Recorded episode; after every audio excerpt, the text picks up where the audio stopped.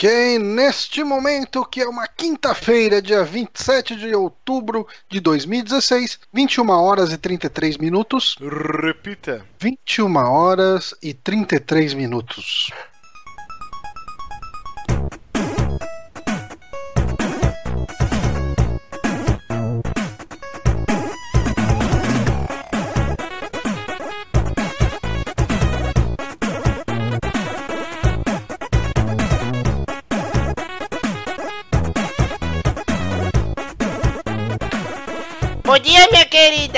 Estamos, estamos começando mais um Saque aqui nos Peramigos, episódio número 84. Eu sou o Márcio Barrios e eu estou protegido hoje contra os mosquitos e pernilongos. E aqui do meu lado ele, que levou o trabalho pra casa, Johnny Santos. Eu não tô do seu lado. Quer dizer, eu tô do lado no vídeo, né? Ali. tá.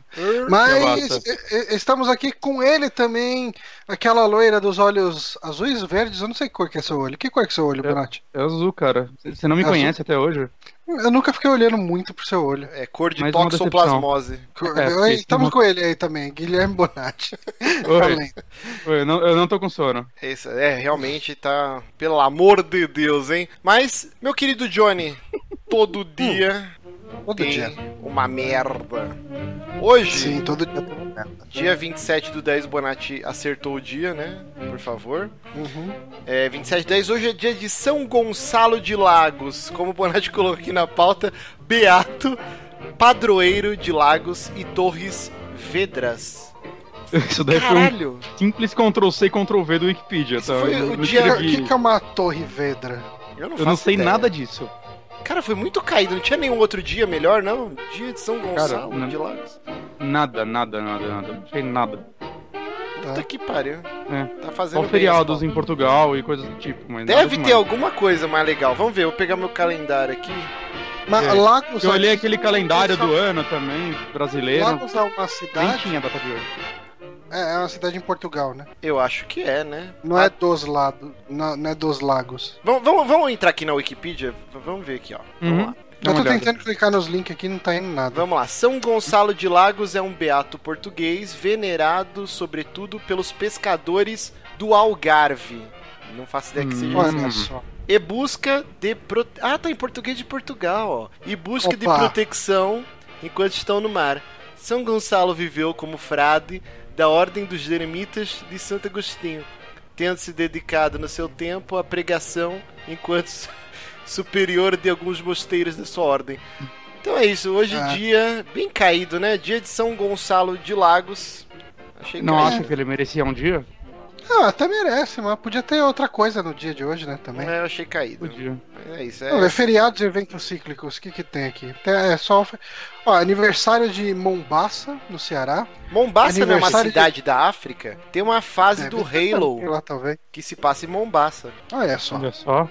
É isso aí. Tem feriado municipal em Ilha Comprida.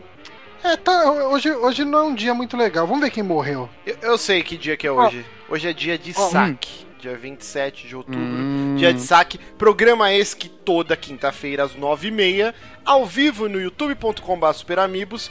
Ou você pode assistir a versão arquivada depois, onde na descrição do vídeo a gente separa por blocos com o, o tempo lá. E você clica no tempo e já vai direto pro assunto que você quer ouvir.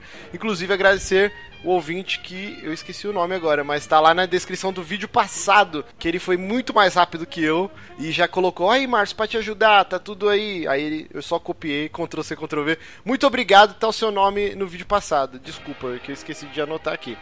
E você Ó, pode. Em 27 de outubro de 625, foi eleito o Papa Honório I. Então, um abraço pro nosso amigo Honório. É, Renato Honório, que Aê. deve ser descendente do Papa. Um beijo para você. Ele tem cabelinho de Papa, não tem? Tem O cabelinho. de Honório Papa. tem cabelinho de Papa. É, me perdi aqui. O Johnny. Ah, tá. E, falar, e na é segunda-feira você pode ouvir esse programa em formato MP3 lá no soundcloud.com superamigos ou nos dar um page view no superamigos.com.br ou é, você baixa pelo feed, o que você quiser fazer. Johnny, O Amibox. page view não serve pra muita coisa pra gente, né? Não serve, não serve pra nada. Pra nada, Na né? verdade, nem o site serve pra nada. Eu queria É, abolir só- o site. Ah, é bom ter. É bom ter que tem, tem gente que entra por ali ainda. Uhum. Eu, eu, acho que, que o feed já é o suficiente. Mas o Johnny não, é. não deixa. Não é. é um, é um gasto, é um gasto deixo. que a gente tem todo mês ah, pagando. Não, é um gastinho. A HostGator. É, é, trimestral o negócio e ainda o Patreon paga, se liga. Bom, tá Deixa bom. Falar. Então tá bom. Mas o que, que, você ia pedir pra, pra, pra eu falar? Amibox. O que, que é hum. é Amibox, Johnny? Amibox é a nossa caixinha dos prazeres. Olha a só. caixinha dos prazeres secretos dos Super Amigos. Com muita alegria e diversão para você que doa dinheiro para os nossos projetos para o nosso. Enfim, para manter esse site e manter o HostGator. Exatamente. Se você quer ajudar o site, apoia-se barra Superamigos. É apoia.se barra Superamigos. Três reaisinhos por mês você ajuda a manter as luzes acesas. E aí, como agradecimento para nossos patrões, colaboradores adimplentes, Aí a gente vai juntando um monte de cacareco durante o mês, sorteia. Semana que vem tem o sorteio, então se você ainda não é patrão, dá tempo. É, a gente já colocou um livro de tiras do Riot. A gente colocou uma caneca do Doctor Who. É, agora eu vou colocar aqui uma cartela. Esse aqui vai ter os sonistas vão chorar. É uma cartela de hum. tatuagens da Microsoft do Gears of War, hein? Muito Olha bacana. Só. Tatuagens temporárias. Pra quem não ah, lembra, tem, tinha, tinha um chiclete. Tem uma chave de jogo lá, né? Não esquece delas, não. Ah, tem chave de jogo, tem chave de jogo. Mas fica pra semana que, que vem. tá muito caído, velho. Pelo amor de Deus. Porra, mas peraí, cara. O cara já tá ganhando uma caneca, tá ganhando um livro de tiras do Riot. que mais que quer também? É, é o livro é legal. A cavalo dado, não se olha os dentes. E então essa cartelinha aqui com várias tatuagens muito bacanas, igual o Plock. Você lembra, Johnny, do Plock Monsters? Lembro de vários Plock, cara. O Plock, é, o, acho que era Ping Pong, né? O, o Duel Chan. Tipo... Eu lembro.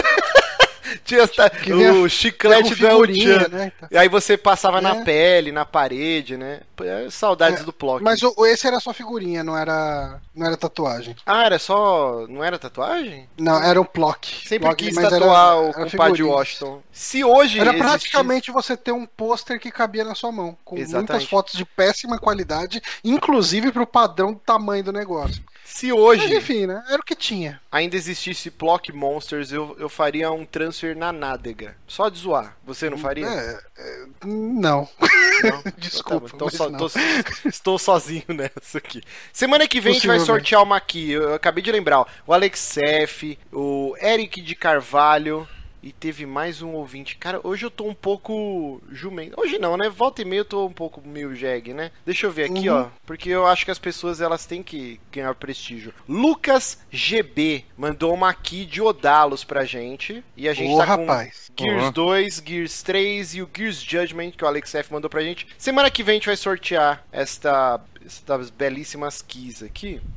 Uhum. E é isso. Vamos começar então nosso bloquinho. Hoje. Posso fazer um jabá antes? Ah, manda bala, manda bala. Eu, eu fiz um vídeo sobre o Gabriel Knight. Eu sei que tem muita gente que só ouve nosso, nossos podcasts no feed, não assina o canal uh, etc, etc. Mas eu fiz um videozinho lá sobre o primeiro Gabriel Knight, naquele projeto completamente sem constância nenhuma de Adventures que eu mantenho.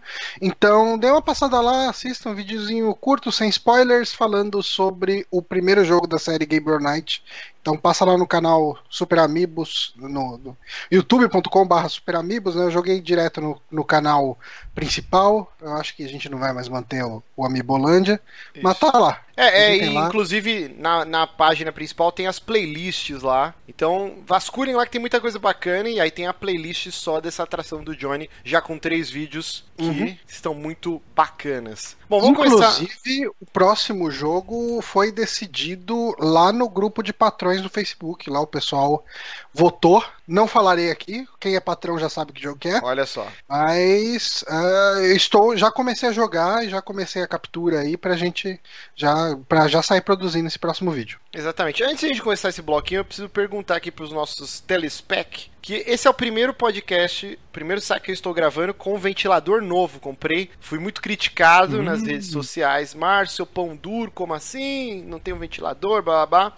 Comprei o um ventilador, não é jabá. Arno Silence Force. É um nome foda, hein? É o que o Paulo indicou? É isso, o Paulo me indicou. E aí, cara, realmente é uma turbina de avião, mas não faz barulho. Mas eu não sei se não faz barulho, porque é o primeiro podcast que estou gravando. Então, pessoal que tá acompanhando aqui no chat, se puder colocar. Ah, tô ouvindo um barulho de ventilador aí, aí eu vou e vou desligar. É, eu não, eu não tô, ouvindo, nada. desliga, desliga. Não, você, eu não levo a sua opinião em consideração. É, mas é isso. Então vamos começar aqui nosso bloquinho do que estamos jogando, assistindo, lendo e Sbrubbles. E eu devia ter me preparado melhor e já colado aqui o bendito do link. Porque aqui é assim, gente. Eu, eu tô com um pouco de ódio, eu queria desabafar aqui. O YouTube, ele tá querendo enfiar goela abaixo uma porra de um evento que tá rolando aí. Todo vídeo que você abre, aparece um bagulho gigante. Você quer ir para o evento? Eu não quero ir. Não, Aconteceu com não quero você? ir pra nenhum já? lugar. Sim, sim, não, já apareceu algumas vezes. Eu tava respondendo lá um ouvinte ali no, no chat, mas ele fica vindo um negócio, ele tá rolando um evento de games no YouTube. Eu até cliquei pra ver qual é que era, mas não me atrai. Um saco, um saco. Mas é o seguinte, eu estou jogando Battlefield 1. Agradecer a Electronic Arts Brasil que nos cedeu aqui do jogo. Estou jogando no PC. E assim, quando teve o beta do multiplayer, eu e o Bonatti a gente jogou, a gente fez vídeo, Cacete Uhum. A4, a gente até comentou. Dessa vez eu queria falar só sobre o, a campanha single player, que foi que eu consegui jogar, tá muito corrido. Esse fim de ano tá uma maluquice. Mais pra frente eu falo do multiplayer per se. Mas, cara, eu tô adorando a campanha do jogo. Eu achei que eles tomaram algumas liberdades, fizeram coisas que, jogando agora, parece. Pô, como os caras nunca pensaram nisso antes? Porque são simples, mas são geniais na mesma medida. Porque o Battlefield, durante um tempo, ele começou a tentar se igualar ao Call of Duty, né? E começaram a ter diversas críticas. Então, esse está sendo considerado um dos melhores Battlefields em anos, tá com puta notão, porque os caras resolveram pegar de volta a identidade. Que Battlefield é mapa gigantesco, uma porrada de veículo, um monte de nego se matando. E não é um negócio tão intimista, corredorzinho. O Battlefield 4 tinha muita tela com corredorzinho e tal. Hardline eu nem joguei. Mas é legal Hardline eu joguei, é só corredor. É, é, então. É- É, tem, tem uma parte aberta com barquinho, mas é provavelmente a parte mais chata do jogo, então nem conta. Não, sim, sim. sim. e eu achei legal que eles retomaram então, as raízes do que é Battlefield. Graficamente falando, a, a Frostbite 3, cara, foi o capiroto que desenvolveu. Os gráficos dessa porra é 3. Frostbite É 3, três? sim. É, são absurdos, é impressionante, assim, eu tenho um computador legal, mas assim, a minha placa, eu tenho uma GeForce GTX 970, que já tem muitas placas melhores, já, já saíram. Uhum. E tipo, absurdo, tá rodando no Ultra e dá pra ativar o DirectX 12 e a parada tá. É impressionante, cara. Isso no, no beta, né? Que beta já costuma ser mal otimizado. Eu tava rodando ali também no Ultra, de boa. A minha placa é a mesma que a sua, né? Uhum. De boa, de boa. Batia até tipo 80, 90 FPS. Era assustador, assim. Sim, Que super. É, é muito bonito, saca? Você não espera isso num, num jogo tão bonito. Super otimizado, cara. E é impressionante porque é muita coisa acontecendo. É partícula, é fumaça, é fogo, é tiroteio, é- são vários personagens e não cai o frame, assim. É, Iluminação é- linda, né, cara? Sim, iluminação, cara. Logo no começo, tipo, na. Que você começa o tutorial, assim, já aparece um cara, a iluminação batendo no rosto dele. Eu até falei, caralho, essa porra é jogo, não é possível, assim. É impressionante, grafica- graficamente estupendo.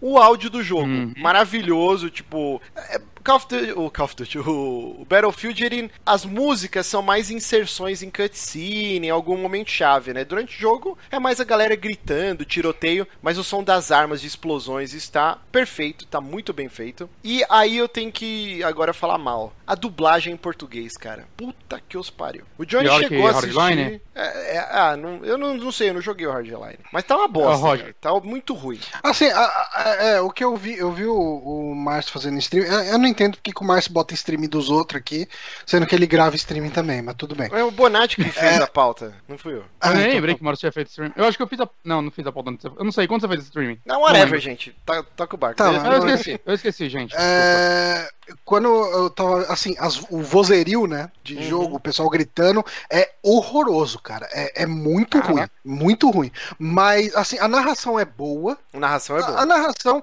a narração é realmente boa. Uhum. E as vozes de personagens principais é mediano, vai. Tipo, Ó, eu achei. não, não é horroroso, mas também não é bom. Cara, eu tava jogando uma parte que você tá controlando o tanque. Aí a voz do cara.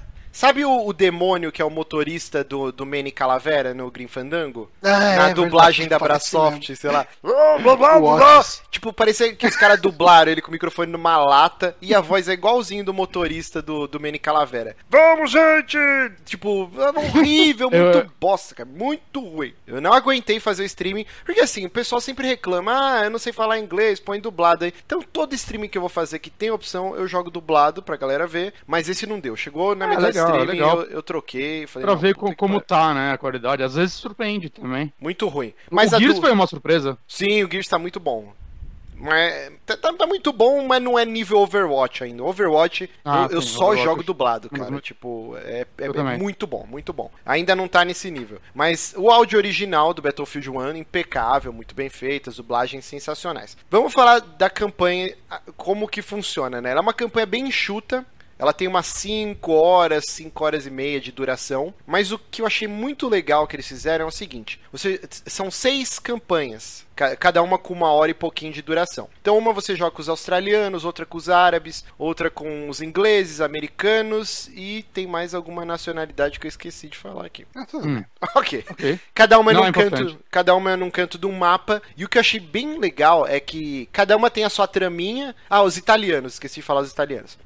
Cada uma É tem a sua traminha e um estilo de gameplay. Então você não enjoa, cara. Não é o padrão que a gente tá acostumado, que você senta e começa a jogar, e aí vai rolando a história Uhum. e terminou assim. Você pode jogar na ordem que você quiser, não, não existe uma ordem estabelecida. Hum, E- Tipo Resident Evil 6. Não, não, não. não vamos É, citar esse sim, exemplo cara. horroroso. É, sim. Aceita, cara. É. Mas o que eu achei muito foda é que, assim, cada campanha, cada nacionalidade, né, é um gameplay bem específico. Os ingleses Hum. é totalmente combate aéreo. Inclusive, quem não tiver controle vai passar raiva, cara, porque é muito difícil controlar o avião com mouse e teclado.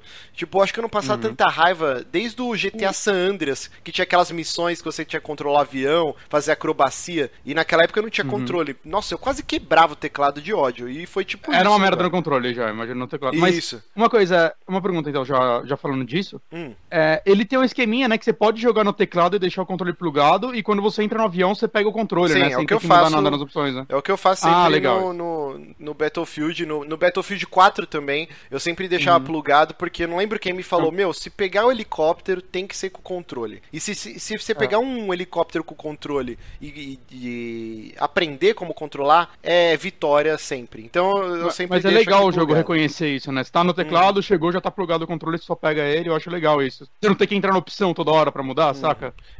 Porque seria E, impossível no multiplayer. e controlando o avião com o, o joystick eu achei do caralho, bem divertido, tipo, bem bacana. Mas, por exemplo, ó, a, a tela dos árabes, né? A campanha dos árabes é totalmente Metal Gear em primeira pessoa, cara. Porque você joga com uma mulher.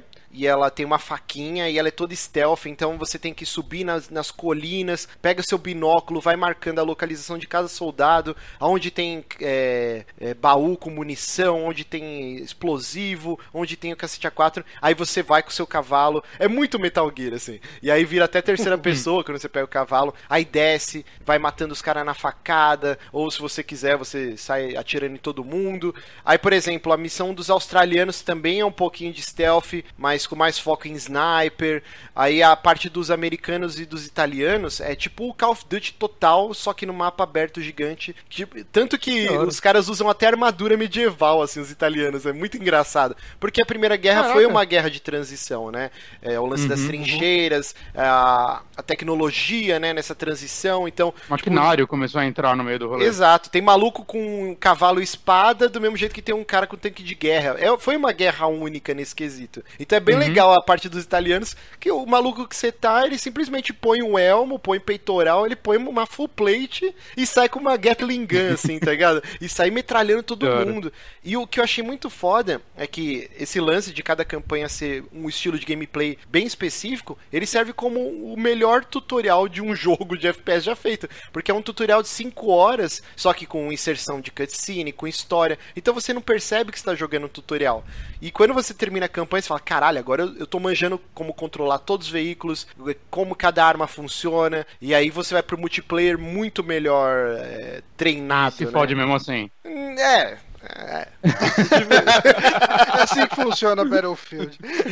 Mas, mas Eu isso nunca eu vai achei- ser bom no multiplayer, cara. Eu aceitei isso. Eu, pelo menos. Eu nunca vou ser bom no multiplayer de Battlefield. E isso Ó, achei. Teve uma pergunta aqui do Michel Pereira, que é uma pergunta honesta, eu acho que a gente pode responder isso. Uhum. Uma dúvida bem honesta e sem intenção de causar polêmica. É só o Márcio que utiliza as keys de review para os jogos ou foi só coincidência mesmo? Na verdade, assim, quando a gente tem algum jogo que a gente acha interessante, a pessoa que acha interessante entra em contato com Uhum. com o, o PR, ou, enfim, o pessoal que estiver representando o jogo aqui, e a gente tenta aqui e se conseguir, daí a pessoa mesmo joga, né? É, Então, mas assim, talvez Uhum. ele não tenha acompanhado os últimos episódios, porque, por exemplo, eu, eu joguei o Mafia, que a gente ganhou do ouvinte, o Bonatti jogou o Quantum Break, que ele ganhou de outro, que a gente ganhou de outro ouvinte. Aí o FIFA, eu, é, a gente conseguiu aqui. O Inside eu também ganhei do CS O. Inside, o Bonatti ganhou também. Ah, agora o Bonatti tentou o contato pra gente ganhar aqui do Titanfall, e aí se a gente receber ele que vai jogar, a gente tá dividindo, assim, não... Uhum. talvez ele não esteja acompanhando aí e acha que só eu tô ganhando. Ah, a gente também nunca deixou claro também. é que a gente né? nunca Ah, deixou sim. muito claro, né? Tô Sim. falando. Uhum. É, inclusive, Mas ouvintes a que gente, vai, queiram a nos gente divide pra quem tá presentear, mais interessado.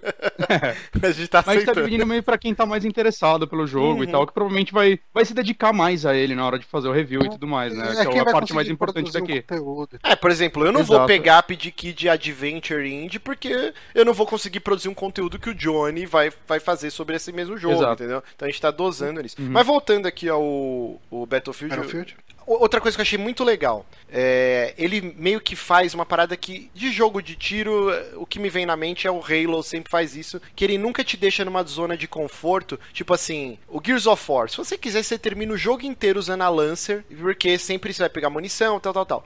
Tanto no Halo e agora no Battlefield 1, cara, todo o tempo você tem que ficar procurando arma no chão e dá aquela vibe que de guerra mesmo, né? Porque, meu, você tá com uma arma que você, pô, essa arma eu adorei. Cara, vai acabar a munição e você não vai encontrar outra. Aí você vai ter que pegar de um cadáver no chão e, tipo, isso eu acho muito legal. O jogo ele nunca te deixa na zona de conforto. Eu tô jogando no normal e a dificuldade em alguns momentos é bem elevada, porque, cara, é muito inimigo na tela.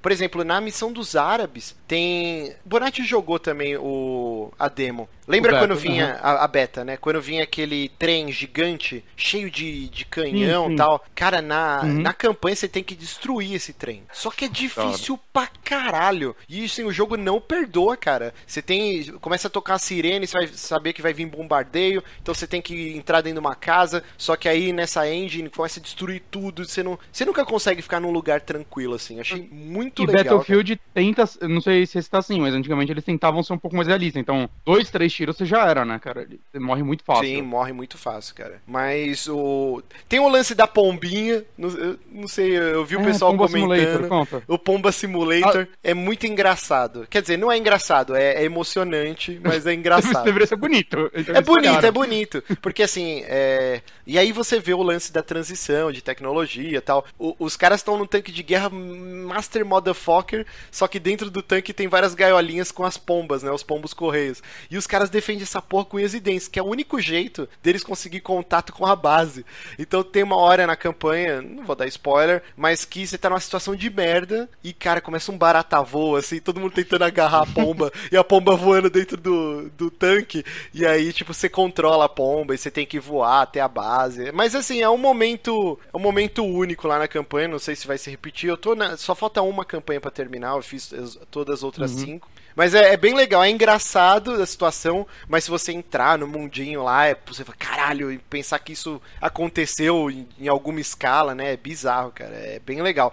A- a- as historinhas são bem emocionantes também. Por exemplo, os dos É. italianos começa com, com um cara já senhorzinho, tipo no sótão da casa, né? Mexendo em fotos antigas. Aí a filha vem chamar assim: Ah, pai, vamos cantar o parabéns. Aí ele tá vendo as fotos, né? Ela fala: Ah, essa foto é da época que você lutou na guerra. Ele falou: Não, esse é meu irmão gêmeo. E aí, aí ele fala assim: Ah, chegou a hora de eu te contar o que aconteceu. E aí você vai jogando e ele vai narrando o que aconteceu. E isso só acontece Legal, nessa claro. missão. Nas outras campanhas não tem nada Hum. disso. Então você sente que você tá jogando uma parada única de uma hora, uma hora e meia, é bem cinematográfico. Aí, por Então- exemplo, ele fala: E aí, minha filha, um momento eu vi um monte de avião vindo e eu peguei a bateria antiaérea. Aí você vai e faz no jogo. E aí, se você morre, tipo, aí volta e tal. Eu achei bem legal, cara. Como eles conseguiram É que eu- eu vi criar historinhas assim. Críticas a isso, né? Tem muita gente gostando gostando, muita gente não gostando, que por fato de ter muita história, não tem nenhuma assim tão boa quanto, sei lá, um- uma de um Call of Duty ainda, saca? Ah, sim. Uma, uma história. É, tipo, todas parece que acabam no momento em que você tá começando a gostar dos personagens. Eu, eu vi essa crítica ao jogo.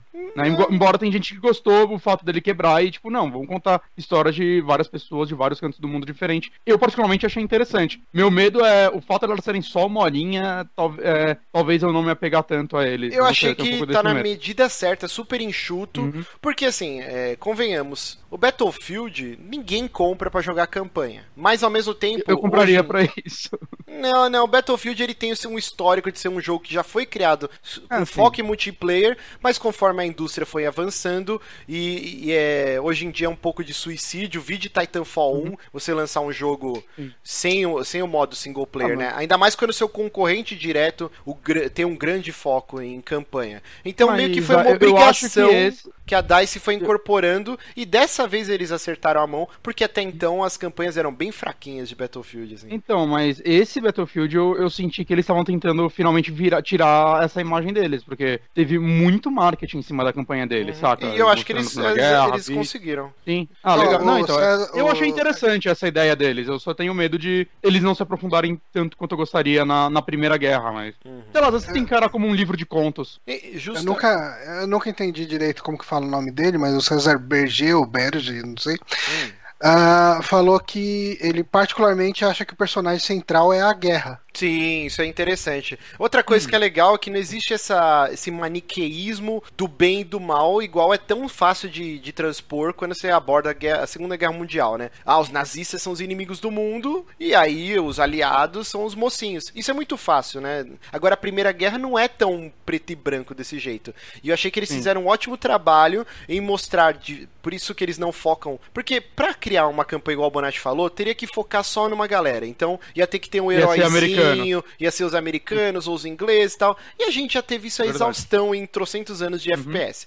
Então essa ideia que eles fizeram de você jogar diver- diversas campanhas de uma hora e cada uma mostrando um lado, inclusive cada uma se passa num canto do globo, assim, eu achei que foi extremamente acertado. Porque não fica esse lance que a gente tá já calejado do heróizinho. Outra coisa que eu achei muito foda na campanha dos americanos, eles mostram geral, eh, na sua cara que não existe um Rambo, né? O exército de um homem só, porque conforme você vai morrendo, ele aparece assim o nome do soldado, aí o nascimento e a morte, e aí você pula assim, mostra um efeito da câmera subindo e descendo pra você incorporar entre aspas outro soldado. E aí continua o pau comendo, Legal. entendeu? Isso eu achei muito legal, cara, muito Esse é tipo o feito. checkpoint da parada? Você É, não morreu é bem um você- checkpoint assim, é Ou é scriptado? Tem que acontecer. não, não, é, se você morrer, você pode conseguir avançar com um cara só. Eu consegui, eu, re- eu rejoguei umas três vezes e eu consegui chegar até um checkpoint sem morrer, e aí teve uma outra Ah, animação. não, é legal isso. Então, Isso é, é é, tipo, não é um, script, é tipo, tá jogando, você morreu, o. Você voltar, né? Você, tipo, o retry do jogo é você jogar com outro personagem. Isso é Sim, sim. interessante. Tipo, tipo Zombie U, mais ou menos. Isso, é. Só que sem seu corpo ficar lá, provavelmente. Sim, sim. Eu achei bem legal isso daí. Então, assim, é um foco totalmente diferente do que a gente tá acostumado. Eu não acho que, que você não consegue se apegar aos personagens por ser mais, histórias mais curtas. Eu achei que é o contrário.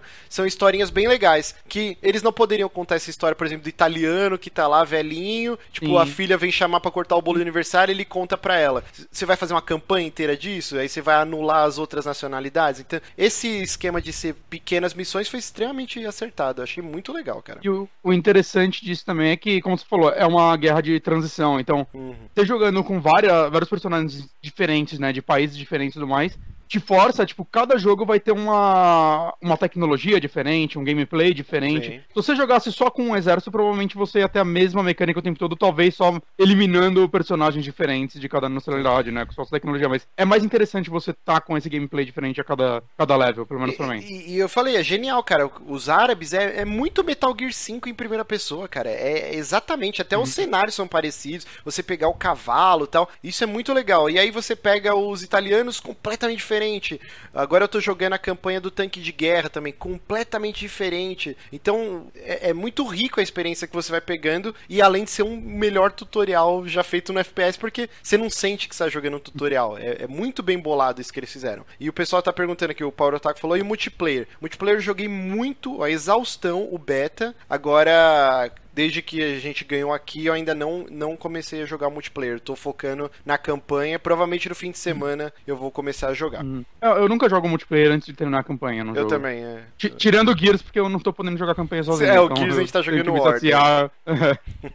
É, inclusive, rapidinho, antes de terminar aqui, a gente falou no programa passado, ah não, a gente vai fazer o review do Gears semana que vem. Assim, tá foda, tá muito corrido, Tá porque a gente sempre lembra, a gente não vive do site, é o nosso hobby que a gente faz quando a gente não está trabalhando no trabalho da vida real. Então tá muito difícil arrumar tempo pra jogar, e aí como a gente recebeu aqui da, da Electronic Arts, eu falei, eu não vou deixar pra falar depois, vou dar preferência à empresa que confiou na gente, falou, ó, legal, esses caras têm um conteúdo bacana, vou dar aqui pra eles. A Microsoft não deu pra gente aqui. Então, uma Exato. hora que sobrar tempo, a gente fala do Gears, tá? Acredite, ninguém tá sofrendo mais com isso do que a gente, que eu tô Puta, eu maluco. tô pra louco pra porra. jogar, cara. Mas não dá tempo, não é foda, não, não É, eu, tempo. eu tava falando com o Bonatti hoje que meu cartão de crédito vira dia 5, né? Eu tô pensando em pegar o Gears, aí eu posso até jogar com vocês. Ah, do cara. É, o foda sim. é que a campanha é Horda, só duas pessoas. Não- Ah, mas o É. Horda.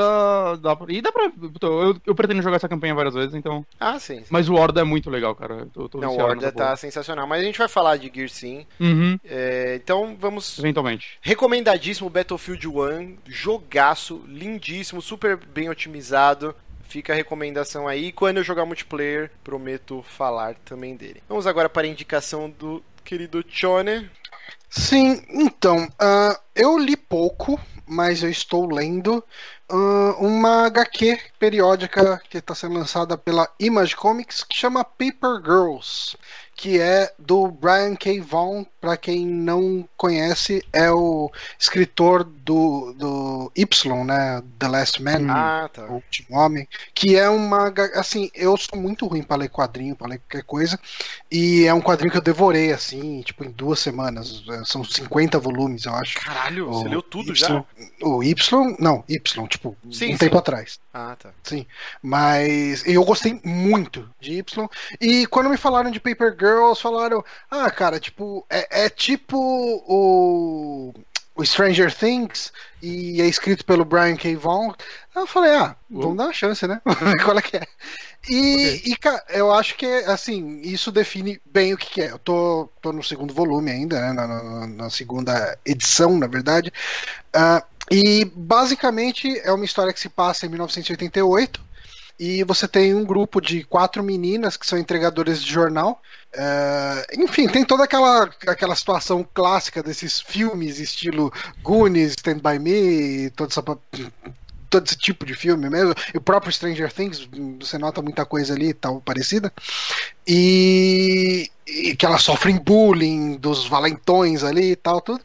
E, e elas meio que, assim, ah, a gente acompanha principalmente a, a garota novata. Agora vai, agora vai ser um problema. Como eu, tô, como eu li só dois volumes, os nomes das personagens não tá fresco na minha cabeça.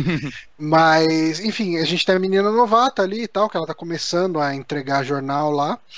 E ela se encontra com as três meninas que já entregam jornal há mais tempo, inclusive a Mac, né, a Mackenzie, que é a, a primeira entregadora menina, né, do bairro ali de jornal. E, e, tipo, eh, tem um, um quesinho de feminismo nisso, sabe? Uhum. Tipo, de, eh, da questão de como é importante essa imagem da desbravadora para as outras meninas, né? Que, no, que o lance do paperboy é uma coisa muito muito de menino, né? Do, do Uhum. entregador de jornal, tudo.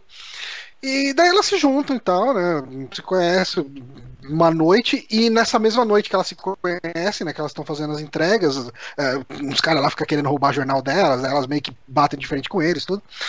E aparecem uns caras meio estranhos, assim, uns caras, tipo, tudo encapuzado, com um olho meio estranho e tal. E meio violento, assim, os caras e tal.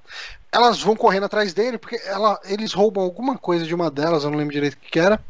E elas vão enfrentar esses caras, e um deles deixa cair o que parece ser. é- É uma caixinha pequena do tamanho de um, de um iPod Shuffle, mais ou menos com um símbolo da Apple. E, e daí assim tá essa, hum, essa esse mistério no ar de quem que são esses porque assim eles elas chegam a tirar o capuz de um desses caras e vê um, uma, um cara todo deformado o olho dele é estranho tem como se fosse um padrão assim no, na, na íris na pupila sabe? Tipo uhum.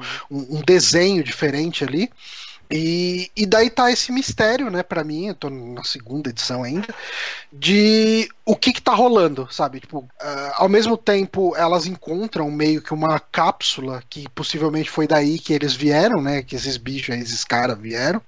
E daí tá rolando um lance meio, ok, tipo, esses caras são viajantes do tempo, esses caras são a humanidade que veio do futuro, o que que é isso, sabe? Ao mesmo tempo que a história ela tem uma pegada muito assim o lance da amizade das meninas assim mesmo mesmo a, a menina novata tendo acabado de conhecer né elas Uh, tem aquele lance muito desses filmes de crianças, né, que tinha muito nos anos 80.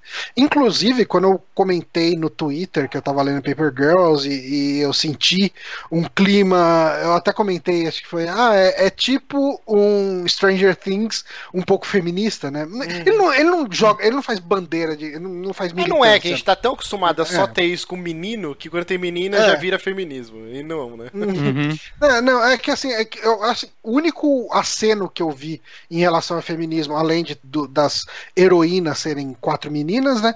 É a questão da Mackenzie ser a primeira menina que entrega jornal ali no bairro e as outras meninas admirarem ela de alguma forma, né? Principalmente a, a mais novata. E daí assim eu comentei, né? Falei, ah, é tipo um, um Stranger Things feminista. Aí o Dico, né? O, o conhecido nosso aqui, principalmente de, dos Twitter da vida, é, chegou e falou: Não, cara, esse negócio saiu ano passado. Tipo, é, é, o Stranger Things que é cópia disso e tal. E parece que existe muito um lance de que é, quando o Stranger Things saiu, muita gente ficou falando que era plágio de Paper Girls, sabe? Caraca. Nossa. É, e, mas assim, eu li, como eu disse, me reforcei aqui várias vezes, eu li bem pouco, mas eu tô gostando bastante uh, a história, né, pelo, pelo, pelo Brian K. Vaughan, e a arte é de um tal de Cliff Chiang, que eu não, manjo muito de DC, mas parece que ele é responsável por, por uh, um arco ou arcos recentes da Mulher Maravilha e, e tem sido bastante elogiado. Eu gostei da arte dele, assim, ela é bem eu gosto quando a, arte é bem característica, sabe? Ele tem uns traços mais retões, assim, meio angulares, assim, na, na cara das meninas e tal. Eu. Sei lá, cara, eu, eu tô gostando. Eu recomendo. Eu tô comprando pelo Kindle, tipo, eu paguei, sei lá, acho que foi uns 6 reais na primeira edição, mais uns 6 reais. Acho que tá uns 6 reais, 6 a 9 reais cada edição. Eu acho que as mais novas são 9 reais e as primeiras são 6 reais por aí. E Tem um. Já tá um... fechado o arco ou ainda tá rolando essa HQ? Cara, eu, eu, pelo que eu vi, ela tá rolando ainda. Hum. Quando eu pesquisei ele, eu tava como ongoing. Eu sei que tá já, tipo, ali no Kindle tem a décima edição já para comprar. Então, ah, cara, é, é, assim, eu tava lendo a Snot Girl, né, que deve sair, inclusive, o próximo volume amanhã. Uh, mas a Snot Girl tá tão chatinha, cara, não acontece nada naquilo, sabe? Tipo, Ainda não? É, o primeiro. É, é, que saíram três volumes também, né? Até agora. Hum. É que quando mas... você tinha lido dois e tava reclamando que nada acontecia, agora três é, o terceiro, o terceiro volume não aconteceu nada ainda. Eu vou comprar o quarto. E, e, se o quarto continuar nessa punheta aí, eu vou meio que desencanar dele e ficar só no Paper Girls. Porque o Paper Girls, assim, a segunda edição terminou com um cliffhanger foda. Eu já comprei uhum. a terceira para ler e tal, só não, não comecei a ler ainda.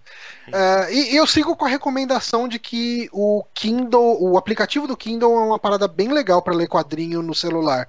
Porque você meio que dá. Ele funciona como tipo o Comixology e outros hum. aplicativos de leitura de quadrinho, que você meio que dá um zoom em cada quadrinho e conforme você vai passando, é, ele vai indo de quadrinho para quadrinho, pegando a tela inteira do celular. No, no iPad então, isso deve ser muito bom ainda, né? Ficou as imagens no iPad você. No, iPad acho que você é consegue até ler. No, de uma tamanho HQ, normal. Não, mas se você é. conseguir dar o zoom por quadro, você consegue ver a arte melhor. Então, se ele ah, adaptar isso de uma forma que não borre, né? Claro. Aham. É, no, no iPad eu não cheguei a ver como que fica. Uhum. Mas se ele fizer isso, realmente vai ficar legal.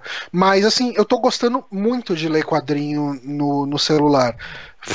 Tipo, com o lance, assim, porque se você pega um, um scan de quadrinho, você vai ter que ficar dando zoom e, e- e afasta zoom e, e aproxima zoom, afasta zoom e aproxima. É uma bosta de ler. Tem balão que você não consegue ler também, assim. Tem isso do, do- também. Eu- eu lembro qualidade que eu tentei-. É, eu tentei ler Fables nesse esquema e eu desisti, cara. Falei, não, não dá pra ler quadrinho no celular nem fudendo. Mas nesse esquema que você vai passando de quadrinho por quadrinho ali, fazendo o swipe né, do celular ali, funciona bem. E, e, cara, pra quem gostou de Stranger Things e tá órfão, hum, por enquanto, né, que ainda não, não sai, ainda não sai a segunda temporada, é uma boa, cara, porque ele segura bem a mão. A primeira edição já é foda, a segunda edição, tipo, deu uma crescida ainda, sabe? E, e eu tô vendo que é um quadrinho bastante elogiado. Eu gostei muito do Y, sabe? Tipo, então Uhum. eu, eu confio no autor. Eu acho que ele, ele sabe escrever ah, envolvendo bastante referência à cultura pop, assim. Tipo, o Y é, é referência à cultura pop uma atrás da outra. Chega, uma- chega a hora que fica até meio enjoativo. Mas no, nesse Paper Girls ele tá maneirando mais, né? Tipo, o quadrinho se passa em 88, num subúrbio norte-americano. E, e você vê meio que as coisas que estão rolando em 88, você vê muito questão de pôster, banda, tudo isso, as referências são daquele ano, sabe? Tipo, ah, os medos e, e os, o- as conversas, sabe? Tipo, o pai de uma das meninas fala: ah, é, esse negócio de jornal tá com os dias contados, o pessoal muito em breve vai ficar assistindo só o telejornal e vai parar de ler, sabe? Tipo, e é muito o pensamento que se tinha, né, no final dos anos 80. Eu gostei, Então- eu vou, vou atrás, hein? Você, E tá ouviu saindo falar? físico também, né? No Brasil. Hum? Tá saindo físico também aqui, né? Pra quem Tá? prefere o papel e não, tal, né? não sabia. Não É, sabia. pelo menos no site da Amazon tá vendendo. Ah, mas ah, não, esquece, é, tá em inglês. Em português É, não tá inglês, saindo, é. então, pelo visto. É, ainda O que não- você tá lendo é em inglês. Em inglês mesmo. O, o que Ah, tá tá. saindo no Brasil pela Jambô é o Rat Queens, que eu acho que o Johnny ia curtir também. Eu tô louco pra, pra começar a ler. Que é Eu tipo uma aventura falar. de fantasia medieval, bem Dungeons and Dragons, só que é um grupo só de meninas, assim. É, o Trevisan eh, recomendou bastante, eu, eu preciso ir atrás, eu, eu tô com vontade de ler. Uhum. Mas eu recomendo, cara. Assim, eu não tenho muito mais o que falar, porque eu tô na segunda edição, e mesmo assim, Uhum. não vou ficar dando spoiler da segunda edição, né? Eu já falei até bastante do que acontece na primeira, mas eu acho que se eu falasse menos que isso, ia ser só falar que é tipo Stranger Things com garotas. Então, Não, mas spoilerzinho tem que dar sempre, gente. é. Se não for nada Mas- grave, mas eu- senão não tem assunto. Eu tô curtindo bastante, cara. Eu tô curtindo bastante. É, rapidinho, antes da gente começar a indicação do Bonatti, vocês não estão com o torrent ligado, nada não, né? Steam, que tá dropando bastante frame hoje, cara. Nunca dropa. Então, não mas o, o frame dropando é do seu lado, porque o frame dropando é upload. Oh, fuck. Hum, e aí, Márcio? E agora? E agora, Uhum. cadê seu Deus, Márcio? Parece que o jogo virou, hein, queridinha? Desculpa, hein? Desculpa, gente. Então vamos para a última indicação da noite, do, do dia ou da madrugada, Vamos. sei lá que hora você tá assistindo isso. Ouvindo. É, eu tô lendo, é, eu não sei a pronúncia, eu vou falar errado com certeza, Ajin, ou Ajin, eu não sei se J em japonês tem som de D, eu não sei porra nenhuma disso, Hum. mas assim como o Johnny, eu li duas edições, que é o que saiu no Brasil, por enquanto. É, mas duas edições de, de mangá acontece bem mais coisa que duas edições É, são- de né? Dez capítulos, né, porque são aqueles compilados que a Panini lança aqui.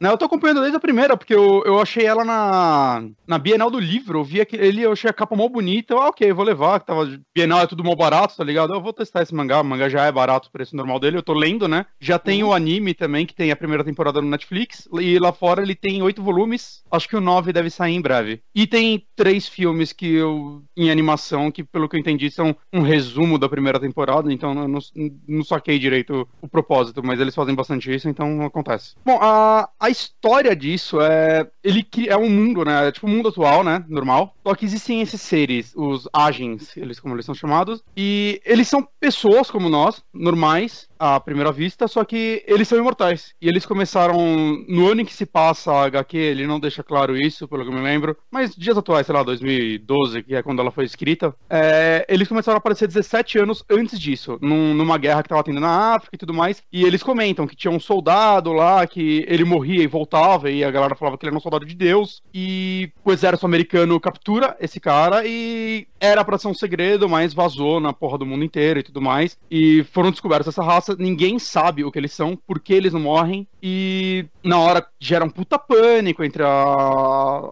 a civilização, né? Que porra é essa? Tem gente que acredita que são alienígenas, os caralho. Só que nos dias em que se passam a HQ, é, as pessoas já aceitaram eles, eles existem. É, pelo que o governo fala, é, eles não são agressivos, Hum. né? E a única forma que você descobre que você é um deles é basicamente é, você morreu e voltou. É essa, não existe nenhum Ok. exame. Eventualmente você morre e volta. E aí, é, eles são muito minoria. No momento dos primeiros volumes, só existem 46 deles registrados, só dois no Japão, que é onde a história se passa. Então é muito pouco mesmo. Né? E a história é, é pelo ponto de vista de um aluno, né, que chama Kei Negai, Nagai, né, que ele é um estudante que ele descobre que ele é um agente. Na frente de todo mundo, ele é atropelado. Esse é o começo da HQ. Ele é atropelado e é bem legal, é bem visceral, lindo. Ele se reconstrói e que porra é essa? Isso, eu, eu acho, eu acho que existe beleza no gore, tá, gente? Ok, acho E- justo. Uhum. Doente. E o que acontece? Isso, tudo isso acontece logo depois de uma aula sobre agentes que eles tinham tido. E é bem interessante, que é a forma como o HQ explica pra você tudo. É, eles estão tendo uma aula sobre essa porra e o professor tá explicando tudo pra você. Então, ok, é bem di- didático essa parte. Uhum.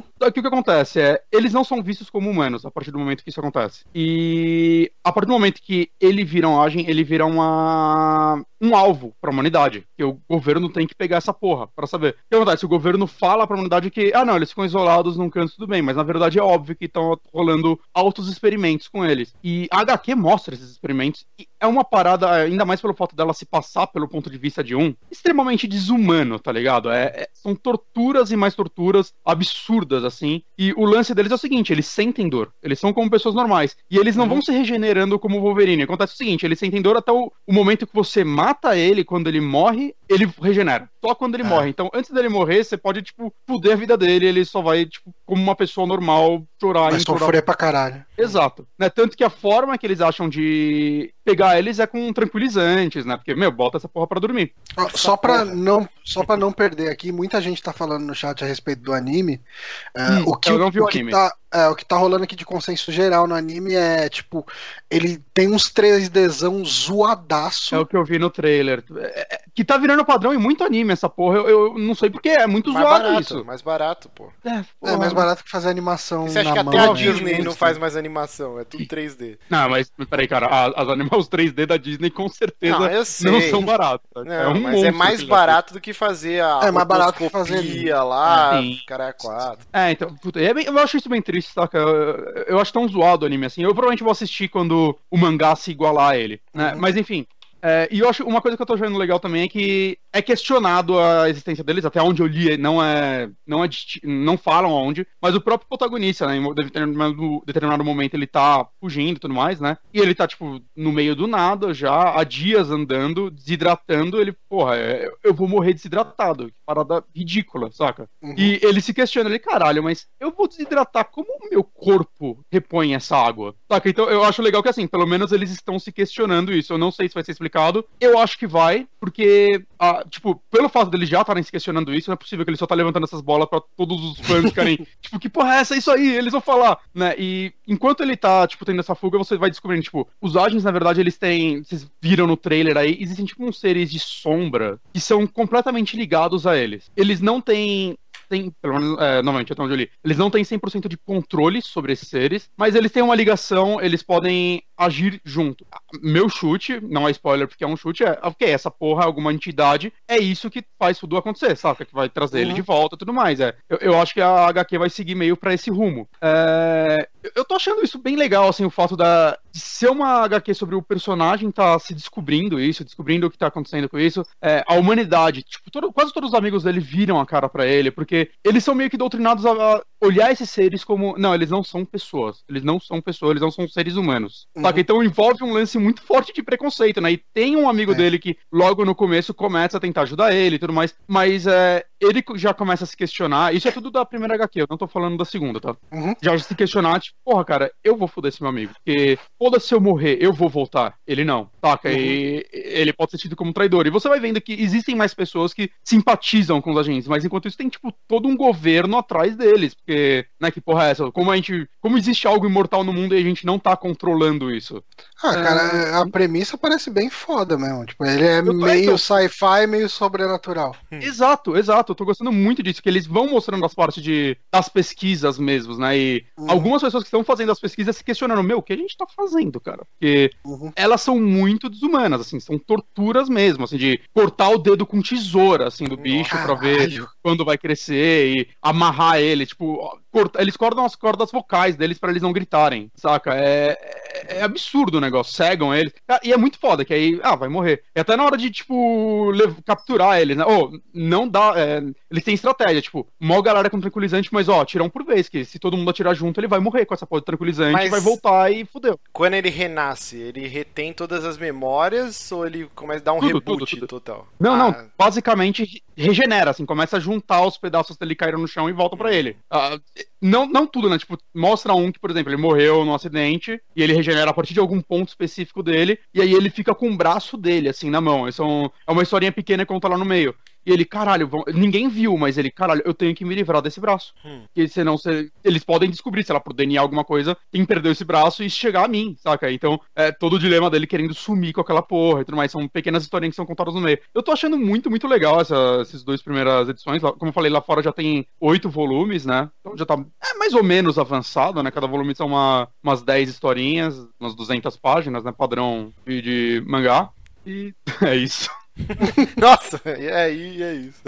Eu assisti, Eu- eu o pessoal aqui fala que eu, não, que eu não assisto nada desses japonesaiada aí. Eu assisti um, um anime no Netflix esse dia eu gostei bastante, cara. Chama Apple Seed Alpha. Ele é todo Não em conheço. animação e é bem feito pra caralho a animação 3D dele e tal. Uhum. Procurem aí, Apple Seed Alpha. Foi um dia do nada, Ah. eu fui dormir assim, ó. Aí a Jéssica já tava no mó ronco, aí me deu insônia. Aí eu peguei o tablet, ah, deixa eu ver alguma merda Netflix. Aí apareceu indicação. Aí eu peguei, ah, vou assistir essa porra. Do nada, assim, tá ligado? E aí eu gostei pra caralho, é mó legal, velho. Ah, legal. Bem legal, bem legal.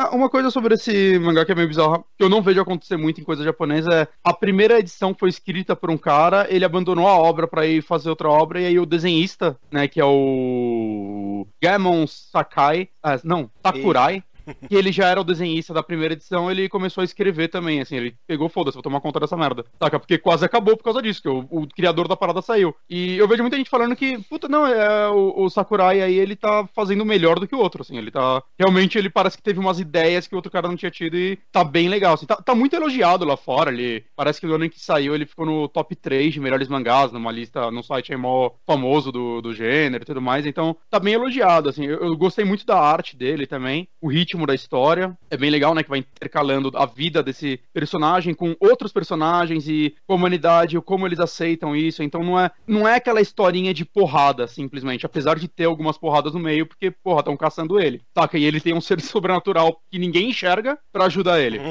né, e, e tem, tipo, enquanto isso o governo tem um cara que é um caçador foda disso, que a assistente dele é uma, saca, a magia, então ela, ela tem esse ser também que ajuda, só que obviamente ninguém do governo sabe, né, ele tem todas essas, essas pequenas tramas, né, tem, tem- cara, é, é bem legal, assim, a, a ação dele é bem legal, tipo, como os agentes, eles, tipo, o lance que eu falei, eles sentem dor, então o que acontece, tem um cara desses que é muito foda, já apareceu assim, ah, ok, esse cara vai ser muito foda, então quando ele tá no meio do negócio, a galera começa a atirar nele, ele vê que ele tá fudido, ele dá um tiro na própria cabeça, volta 100% e volta pro combate. Ah, é, tipo, bem rápido. um- A, regenera... É. a regeneração é super rápida. É, é- é quase imediata, cara. É, tanto que quando ele foi atropelado, né, no começo da HQ, o motorista sai falando fudeu, matei o moleque, e no tempo dele falar fudeu, matei o moleque, ele já começa a regenerar. É, é instantâneo. Mas quase. eles envelhecem, né? Mesmo. Sim, sim, eles envelhecem. Eu nem tinha questionado isso, mas sim, ele é moleque tem tem caras velhos, assim, que são disso. Ah, então tá. Eles envelhecem. Se eles morrem de velhice, eu, eu não sei, não, não foi questionado isso ainda.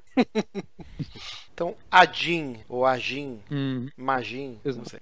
Tem, tem o- a primeira temporada. Imagina. Tem a primeira temporada inteira já no Netflix mesmo, brasileiro. A segunda tá passando lá fora. É, me- Mesmo com a arte, a- os 3D e tal, é, eu vejo gente falando bem do, do anime. Então quem não tá afim de ler, tá aí na mão também. Beleza. Então, Beleza? encerramos nosso bloquinho de indicações. Vamos agora para aquele momento que as pessoas vibram, que Hum, é vibram. o Uh! Morreu. Ih, caralho! Games. Calma, porra, mas nem pra fazer um É que entra, suspense. é que entra uma musiquinha, daí a gente não ouve a musiquinha, daí fica difícil. 30 anos de É que eu pensei que o Marcos tinha feito uma pausa dramática longa demais e. Como a gente não vê ele no vídeo do Skype, ele, ele poderia estar morto. Foi uma pausa dramática. poderia. Foi, foi. Era completamente possível. É. Amigames, nosso bloquinho a gente responde quiz, faz uma brincadeira marota aqui enviada pelos nossos ouvintes. Você pode enviar sua sugestão para o superamigos.gmail.com, o título do e-mail Amigames. E aí a gente vai separar aqui. A gente agradece muito aos nossos ouvintes que mandaram toneladas de, de quiz. Estamos bem servidos por um bom tempo. Quando estiver acabando, vamos miguelar. Mas podem ir mandando que a gente está armazenando aqui. Apareceu uma legal que. Tá, tá indo em ordem da mais, da mais legal, essa é a verdade. Ah, então sim. você pode ir por a fila, não, não é ordem de chegada. Vamos lá, o Henrique Tavares nos enviou aqui o seguinte quiz: metal ou sertanejo? Vamos ver aqui. Opa. Então vamos ver aqui, ó. O amor, a vingança, a volta por cima, as lições de vida. Você consegue diferenciar quando esses sentimentos são temas das letras de rock ou de sertanejo? Vamos descobrir agora, hein? Vamos lá, primeira, primeiro trecho de letra aqui, ó. Agora que está acabado para sempre, vou ver se você é culpado ou inocente. Você é um monstro covarde e profano, é um grão de areia frente ao oceano. Mas Isso daí tem que ser Eu metal, diria que né? é sertanejo. Tem que ser sertanejo, tá rimando tudo direitinho. Isso é Será? verdade. Tem sertanejo então? A rima, a rima, sertanejo. Eita porra! Milionário José Rico! Puta, mas agora a gente pegou, a gente pegou um lance, né? Porque sertanejo normalmente rima tudo e metal, como provavelmente todas as letras que colocar aqui vão ser em inglês, não vai rimar na tradução. Não, A calma. ele menos vai que a pessoa tenha traduzido de um jeito e. É, tá. Não, vamos ver. Mas vamos lá. Vamos lá. Segundo aqui. Ali mesmo eu bebo, ali mesmo eu caio. Só pra carregar é que eu dou trabalho. Venho da cidade, já venho cantando. Trago um garrafão que venho chupando. e aí, sertanejo ou metal? Eu não, não conheço a música, então eu vou de Uhum. sertanejo pela teoria da rima. Exato. Sertanejo, moda de pinga, Inesita Barroso. Ih, Caraca, rapaz. Oi? Vamos lá. Terceiro aqui, ó. O amor é como uma nuvem, tem muita chuva, o amor machuca, o amor machuca. Love hurts. Love... É metal. É, metal. Ó, acertei. Love hurts da banda Nazaré. É. Ó, ó, só- uma, uma coisa, Love Hurts não é deles. De quem que é? é um cover. É, Eu não lembro quem é, mas ela é uma das músicas que mais tem cover no mundo e o Nazaré não foi nem o primeiro. Eita, porra. É, É justo. Conhecimentos. Mas tudo bem, é a é versão uma- conhecidona. é a versão conhecida. É a que vale. Ah, essa aqui é muito fácil, ó. Mas o tempo cercou minha estrada e o Ah, cansaço estrada- me dominou. Minhas vistas se escureceram e o final da E o corrida. final da chegou. corrida chegou. Sertanejo, conheço. pô. Milionário É. Zé Rico, Estrada da Vida. Vamos Uhum. lá, quinta. Eu preciso de alguém para me mostrar as coisas na vida que eu não consigo encontrar. Eu não consigo ver as coisas que trazem verdadeira felicidade. Isso aí é metal. Não, metal é. Será que a gente consegue decifrar que música que é? I need to. I Ah, need isso aqui é someone- paranoide, é paranoide. I I need someone to show to me show the me the things in life I cannot find. happiness I Ah, cannot é? see. É isso mesmo. É isso daí, ó. Rapaz. Black um Sabbath quiz. paranoide. Vira um quiz mais interessante. Fica mais interessante. Vamos lá, ó. Eu quero te amar, mas é melhor não tocar. Eu quero te abraçar, mas minha consciência Não, diz não. para parar. É, é, é Calma, caceta, metal. deixa eu ler aqui, ó. Eu quero te beijar, mas eu quero tanto. É metal isso aí. É metal, é. I don't wanna touch you too much, baby. Não, não é essa daí não. Pera aí, é essa Não daqui, é? ó. I wanna love you, but I better not touch. Not touch. I wanna é, do- hug you, but my conscience that you to stop. Poison, Alice Alice Cooper. Poison, Aí, rapaz. verdade. Vamos lá, Garoto. sétima. Você- É para sempre, desta vez eu sei e não tenho dúvida na minha cabeça. Sempre até o fim da vida, menina, eu vou te amar para sempre. Isso é Kiss. É Kiss Forever. Forever. Vamos lá? Rapaz, Forever do Kiss. Que, que belíssima foto, hein? Nossa, a foto maravilhosa aqui. Vamos lá, oitava aqui, ó. Pegando firme o punhal da vingança, com desespero seu peito cravou, enquanto o sino da igreja batia. Caralho, isso aqui é black metal norueguês, cara.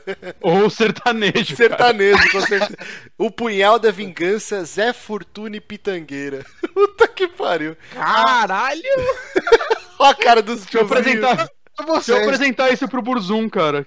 Muito bom. Vamos lá. Nona questão. Nona, nona, nono, Jesus, eu não consigo terminar. Nona frase. Quiz, Oi. whatever. Naquele segundo eu pensei que até te odiava, mas respirei fundo e vi que eu te amava. Eu vou de sertanejo. Sertanejo. Eu também. Na hora da raiva, Henrique e Juliano. Conheço Vamos a dupla, não conheço a música, não conheço nada. É esse sertanojo universitário aí. Vamos lá, décimo e último então. Eu preciso terminar para me libertar. Que? Então 11, vamos acabar. Ah, são só 11? Ah, então vamos. vamos até o final. porra. Vamos lá. Eu preciso terminar para me libertar. As coisas não são com- como costumam ser. Com- com- Como costumavam ser. Falta alguém dentro de mim. E eu acho que é metal isso aí. As coisas não são como costumavam ser. Things ain't the way. Eu tô em metal nessa também. Não metal. should- É Fade to Black do Metallica. Hum. Vamos à última então. Quando há muitos anos fui aprisionado nesta cela fria do segundo andar da penitenciária, lá na rua eu via. Sertanejo, né? Tião Carreiro e Pardinho. Olha Tá meio só. triste, mas, mas as melhores letras são de sertanejo daí, cara. Só O falando. IP e o prisioneiro Tião Carreiro e Pardinho. Parabéns, você, você tirou 11. Olha só. É, foi, foi bem Ó. fácil. né? Foi, foi legal. Eu gostei É. desse quiz, hein? Parecido dá pra fazer também metal ou funk, né? Que tem umas letras de hard rock que é funk puro o rolê. Ma- Mais ou menos isso mesmo. Então vamos agora começar nosso segundo bloco com notícias e polêmicas. Deixa eu colocar aqui o videozinho. Colocar aqui um vídeo muito bom do Jim Starlin, que é um jornalista muito foda. Ia ser legal se ele derrubasse o nosso vídeo, né? Porque ele vinha reclamando que as produtoras derrubam dele. Ah, sim, ia ser bom mesmo. Mas o, o que que aconteceu? Nossa querida Bethesda, estúdio Hum. responsável pelas franquias Fallout e The Elder Scrolls, que virou Skyrim, Uhum. né? O pessoal só, só conecta Skyrim, mas não. franquia Skyrim, né? É. Agora. Mas não, tem Eu Mor- não duvido que vai rolar um Skyrim 2, viu, gente? Então, é porque virou um nome duvido. muito forte, mas tem o Morrowind, Exato. tem o Oblivion, tem o Daggerfall, é o The Elder Scrolls. Sim. E a, e a Bethesda, ela se tornou uma grande publisher, cada vez aumentando seu leque aí de jogos. Então, Wolfenstein, Doom, que eram é, franquias da id Software, Wet. né? Lembra o Wet? O Wet era foda. Qual que é esse? Ah, aquele que é tipo um Aquele- filme do Tarantino. Isso. Eu, eu, eu gostei desse jogo, autenticamente. Jesus amado. Mas Era vamos lá, né? Tem, tem, tem gosto pra tudo. Mas Exato. assim, a Você gosta Bethesda... de Dead Rising? Cala a boca, Dead Rising saiu hoje a lista, já vendeu mais de 9 milhões de, de cópias. É uma, é, uma das, é uma das franquias mais vendeu- rentáveis da Capcom, tá? Então, Sabe quem vendeu mais de 9 milhões de cópias? Quem? O Justin Bieber. E daí? É porque ah, é do jogo do, do Justin Bieber? Sim, Venderia é também. Venderia mais até. Bom, mas vamos, vamos voltar aqui. A Bethesda, então, ela tá aumentando cada vez Enquanto mais isso, seu eu vou leque. ver quantos downloads tem o jogo do muçulmano. Ok.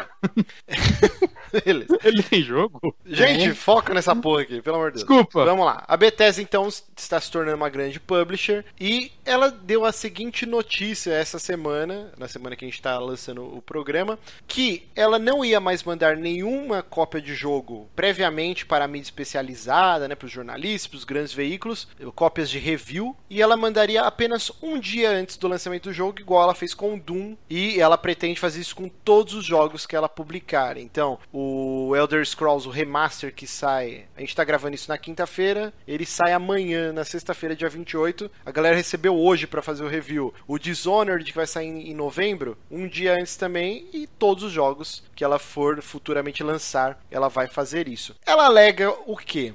Ela fala, o coach é esse aqui, ó. Todos, incluindo a mídia especializada, queremos que eles experimentem nossos games ao mesmo tempo.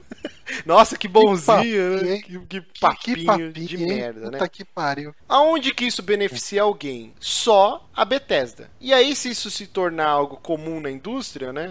A gente vai ver outros estúdios seguindo isso. Já seguem Já de uma forma velada, né? Por exemplo, a Take-Two lançou o Mafia, extremamente bugado, tipo, não estava injogável, mas estava extremamente bugado. Alguns bugs ainda permanecem, né? Já quase duas, três semanas que o jogo saiu. E foi a mesma coisa. Cópias de avaliação um dia antes do lançamento. A gente teve um caso que foi muito crítico, que foi uma sacudida na Ubisoft, Assassin's Creed Unity também. Só entregaram no dia, não foi nem um dia antes. A galera recebeu no dia do lançamento Então. e teve aqueles memes, né, que a textura da pele não carregava, aí o personagem com o olho, só as órbitas voando assim, extremamente bugado. Eu acho que o Bonatti caiu. Não? Quer dizer, eu não sei. Aqui na minha. Ele teve tipo um É, derrame é, aqui na minha câmera. É, ele tá pausado com o olho fechadinho. Ele teve tipo um derrame. É, Bonatti tá aí? Então, se ele começar a se mexer de novo, a gente vai saber que ele voltou. Eu vou desligar ele e vou ligar de novo. Ou não? Ah, deixa assim mesmo. Ah, ele voltou. Eita, agora. Eita. Alô? O que aconteceu? Não Tô sei se você medo. teve um derrame aqui na frente do. Então, é, eu comecei a falar, mas não tinha, tipo, nenhum feedback. Eu, eu acho que eles não estão ouvindo. É, a gente não tá te ouvindo. Eu tava falando do Assassin's Creed Unity e aí você ficou igual o NPC do Assassin's Creed. Mas concluiu o que você falou. Não, eu só complementando aqui, tipo, no caso do Assassin's Creed ainda esses bugs levaram meses para serem arrumados, então ne- nem dava pra usar a desculpa do Day One, Day One Patch. Sim, sim. O que mais que a gente teve? A gente teve o caso desastroso esse ano do No Man's Sky, né? Que é, também foi liberado só no dia. Ainda tinha um patch gigantesco de correção. Só que muita gente, é, inclusive da mídia especializada, conseguiu acesso ao jogo em retails, né? Eu odeio ficar falando esses termos em inglês, mas é. O Johnny me ajuda. Varejo. no varejo.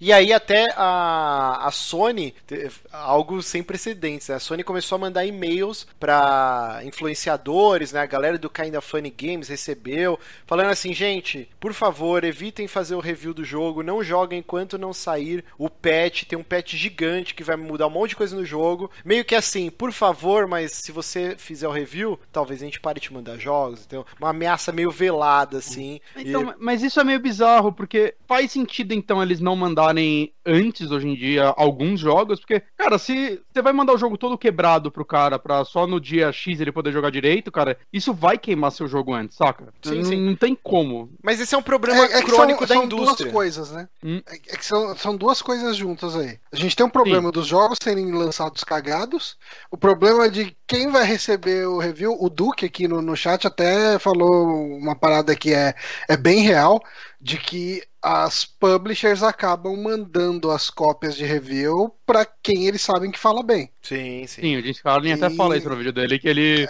ele Wild tá na, card, na né? Exatamente, que são críticos que é, ninguém tem muito controle, assim, ninguém sabe qual vai ser a nota deles, e aí muita empresa tá começando a parar de mandar, ou, ou Aham. fica com o pé atrás de mandar, né? Tanto que ele, ele até falou, ele, puta, a ironia é que não me mandaram Battlefield 1, eu tive que comprar e eu gostei pra caralho do jogo. Exato, Uhum. né? Porque os caras. é, por exemplo, esse- essa treta da Bethesda, ah, a gente só vai mandar um dia antes, mas tem um monte de youtuber aí que já recebeu o Skyrim, já tá fazendo gameplay. Ou seja, é, eles estão mandando pra quem é mais facilmente controlado, que eles consigam é, as E- avaliações que eles querem, Em né? paralelo, tem um- o problema, tipo, da, da From Software, né, da Bandai, na verdade, que mandou o Dark Souls 3 pra muita gente muito tempo antes, quase um mês, acho, pra alguma- alguns youtubers. Quando o jogo saiu, basicamente tudo tava desvendado. É, é, mas aí teve o problema demais. que saiu antes no Japão, né? O Dark Souls 3 também. Ma- também, mas, é, mas a parte do youtubers eles mandaram acho que ainda antes e foi pra muita gente que não é do Japão, saca? É. Já tinha acesso ao jogo. É, é bizarro que aí ao mesmo tempo a gente vê o lance do Persona 5, que já saiu no Japão, e a galera tava fazendo streaming aqui, e aí a Atlus mandou, tipo, baniu, tipo, os vídeos, canal tomando Ah, strike. não, não, não existe um modus né?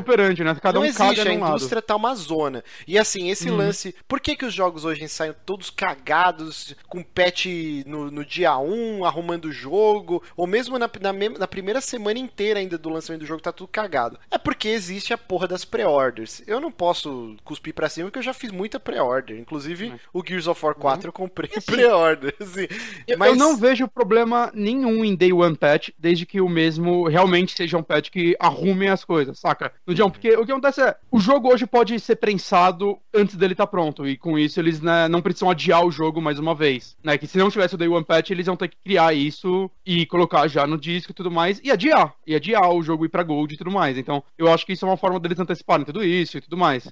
Se o Day One Patch co- corrige essas coisas, eu, assim, ainda como consumidor, não vejo um grande problema. Você vai baixar de qualquer forma, cara. Não, não adianta chorar, você vai baixar essa merda. Sim, sim. Saca? E, e isso faz um sentido também eles não mandarem as cópias muito antes pra, pra galera. Mas o lance da Bethesda também é que ela, ela quer parar de mandar at all, né? Pelo que eu entendi. Não, não, ela vai, mandar continuar mandando, só que um dia antes do lançamento do jogo. Porque eles Hum. deram a desculpa que eles querem que tanto a mídia quanto o público é, é, experienciem a obra juntos, né? Mas é pra não dar Hum. tempo de vazar review negativo, se for o caso. No caso do Doom, não, que, era um, que foi um ótimo jogo. Mas, É. por exemplo, vai que sai um jogo todo quebrado e aí começa a sair o review negativo, a galera não compra ou cancela a pré-order. Então, esse lance deles, eles estão minando, né? Que, que ocorra isso da galera cancelar a pré-order. Mas por que, que hoje os jogos saem todo quebrados? Tem um lance, eu, eu não sei exatamente como funciona, mas tem um lance do certificado, né? Um jogo para ele poder ser lançado na, na- na Xbox Live, na, PSN, ou mesmo a versão física, ele tem que corresponder a uns requisitos, que é tipo um textão gigante, uma planilha, e aí os caras vão checando, né? Ah, funciona multiplayer tal, é, ah, o jogo pode ser terminado, né? Ele não tem um bug que trava e você não consegue avançar. Então os caras vão checando essas checkbox e se apresentar alguma falha, o jogo não passa nesse certificado de aprovação, tanto da, da, da Sony quanto da Microsoft, tal, tal. tal. Então o que eles fazem? É, o, o time de desenvolvedores eles correm para conseguir que o jogo seja aprovado nesse certificado e aí isso quer dizer que o jogo vai poder ser lançado, ele vai virar gold. Só que o jogo ele tá todo maquiado, ele tá quebrado em alguns aspectos, mas os caras conseguiriam, os caras conseguiram fazer aquela versão que ela consiga ser finalizada, preenche esses pré-requisitos. E aí, quando vai a Gold, que o jogo é prensado, os caras começam agora o, o processo de, de lançar patch para corrigir os bugs do jogo. Então, o que a gente tá vendo. Por quê? Porque tem já uma série de pre-orders. O jogo foi anunciado, sei lá, há dois anos atrás, mas ele já tá lá à venda há trocentos anos. O, o caso do Kojima, né? Que, tipo, ele nem tinha escolhido a engine do jogo e já tava com, sei lá, pré-order, Cacete A4, vendendo Eu tô camiseta. lembrando agora o, um vídeo do PewDiePie que eu vi recentemente que ele jogou o- o cara, o Last Guardian, né? Ele fez um vídeo dele e tudo mais, ele jogou a- aquela demo que algumas pessoas estão jogando. E aí ele comenta, ele, caralho, eu fiz pré-order desse jogo na quando ele morava na, na Suíça, né? Que ele não mora É mais lá. Suécia, né? Suécia? Acho que, não sei, acho que é Suécia. Tá, mas ele fez a, a pré-order desse jogo naquela época, tipo, 5, 6 anos atrás, tá ligado? Ele, caralho, será se ainda vale? Será se eu entregava no meu endereço antigo? Não, mas assim, é ó. muito tempo antes, O, o. Power Otaku tá falando assim, como o Mafia 3 passou então nesse certificado, quem cuida dessa merda?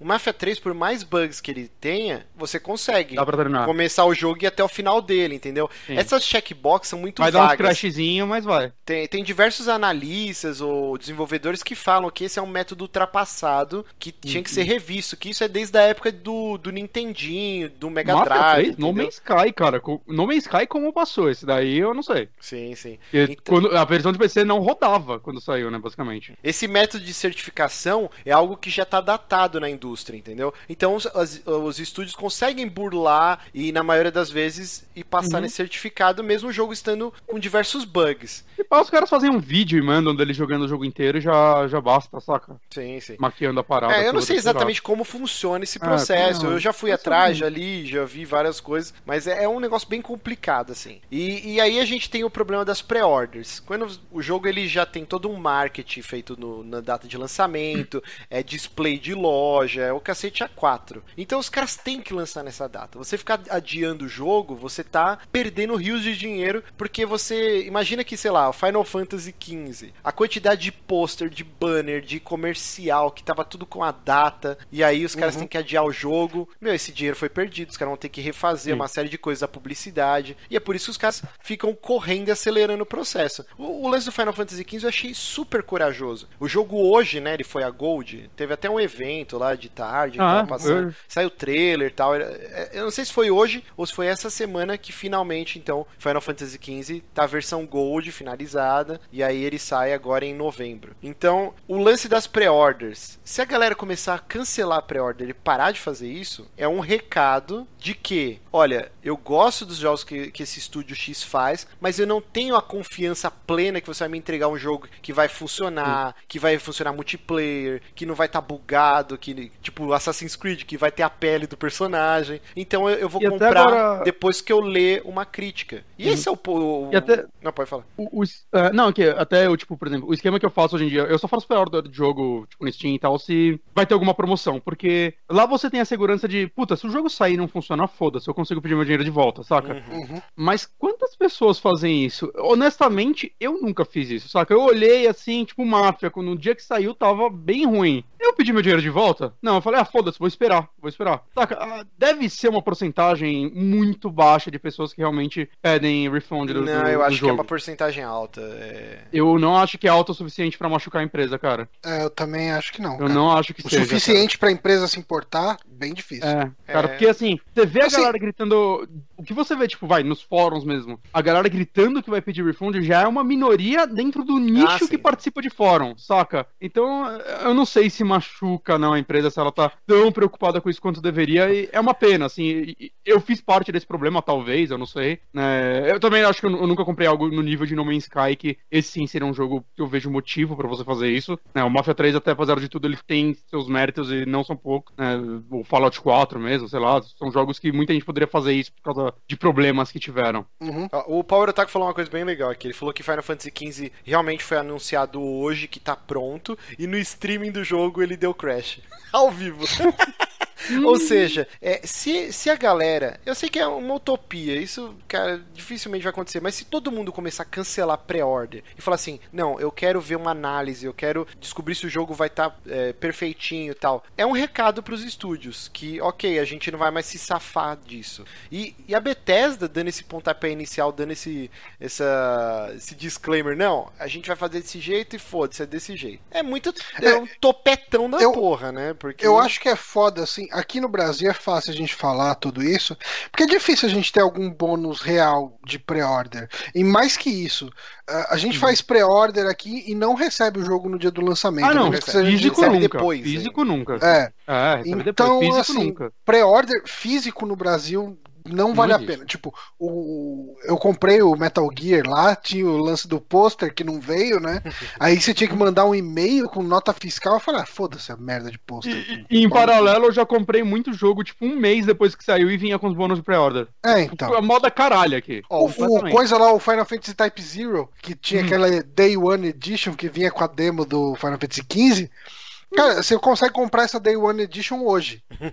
Sim, o Xbox One, quando ele saiu, tinha quase todo o jogo dele vinha essa porra de Day One Edition. E, cara, um ano depois do videogame se achava, tipo, na Saraiva, assim, não era, não era na Santa É. Efigênia, em loja grande, essa porra, tipo, Day One Edition. Caralho, velho, tem um ano esse jogo já. Ó, o Mas Felipe. é, cara, é ridículo. O Felipe Souza colocou aqui no chat, né? O Batman no PC, cara, eu tinha esquecido, né? Que era impossível Nossa, de isso. jogar. Tipo, teve rios de refund aqui, igual ele falou. Então, assim, a falando gente, que agora tá bom. a gente tá vivendo o maior momento da indústria que tá batendo pinto na nossa cara, assim, não faz pré-order, olha os jogos saindo tudo cagado, não faz pré-order. E aí o pessoal cada vez faz mais pré-order, entendeu? É, é que, é que são aqueles 10% de desconto, foda. O Ícaro É, Brendel, diferente. outro, outro exemplo 10% aqui, de ó. desconto, tema, tema exclusivo, né? ó. É, porra. O Ícaro Brendel colocou aqui, ó, Diablo 3 também, que não funcionou os servers, cara. Eu lembro que eu fiz isso. Eu acordei 4, 3 da manhã e fiquei lá tentando jogar. E, tipo, todo mundo puto. Caralho, vou chegar no trabalho tudo fodido e não consegui jogar essa merda.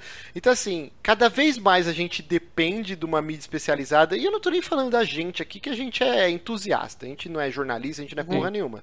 Mas, assim, cara, tem veículos que estão, que estão é, recebendo, né, pra fazer isso. Tipo, os caras compram os jogos pra ser o boi de piranha pra gente. E aí, quando a Bethesda me vem falando, não, vai jogar no mesmo dia que você, é um recado bem claro que, tipo, foda-se, a gente quer seu dinheiro, a gente não quer saber se o jogo vai estar redondinho ou não, pau nos seus Sim. cu. Então, é complicado, cara. A Bethesda, ela faz muita cagada. Apesar de eu gostar pra caralho de Fallout, de Skyrim, a Bethesda já tentou implantar mod pago, tipo, sendo Uhum. que ela lança todos os jogos dela extremamente cagados e os modders fazem de graça o conserto. Tipo, e ela tenta fazer mod pago. Ela faz o, o lance de PR, né? Que não seria o correto, mas volta e meia eles dão declarações polêmicas, tipo, falando mal da Sony. Porque eles têm, isso é inegável. O Todd Howard é amigo pessoal do Phil Spencer e tal. É, Ele aparecendo lá no vídeo lá do, do Scorpio e tal. Os caras falam: não, a gente não vai mais lançar mod pra, pra Fallout no PS4 porque é impossível trabalhar com a Sony.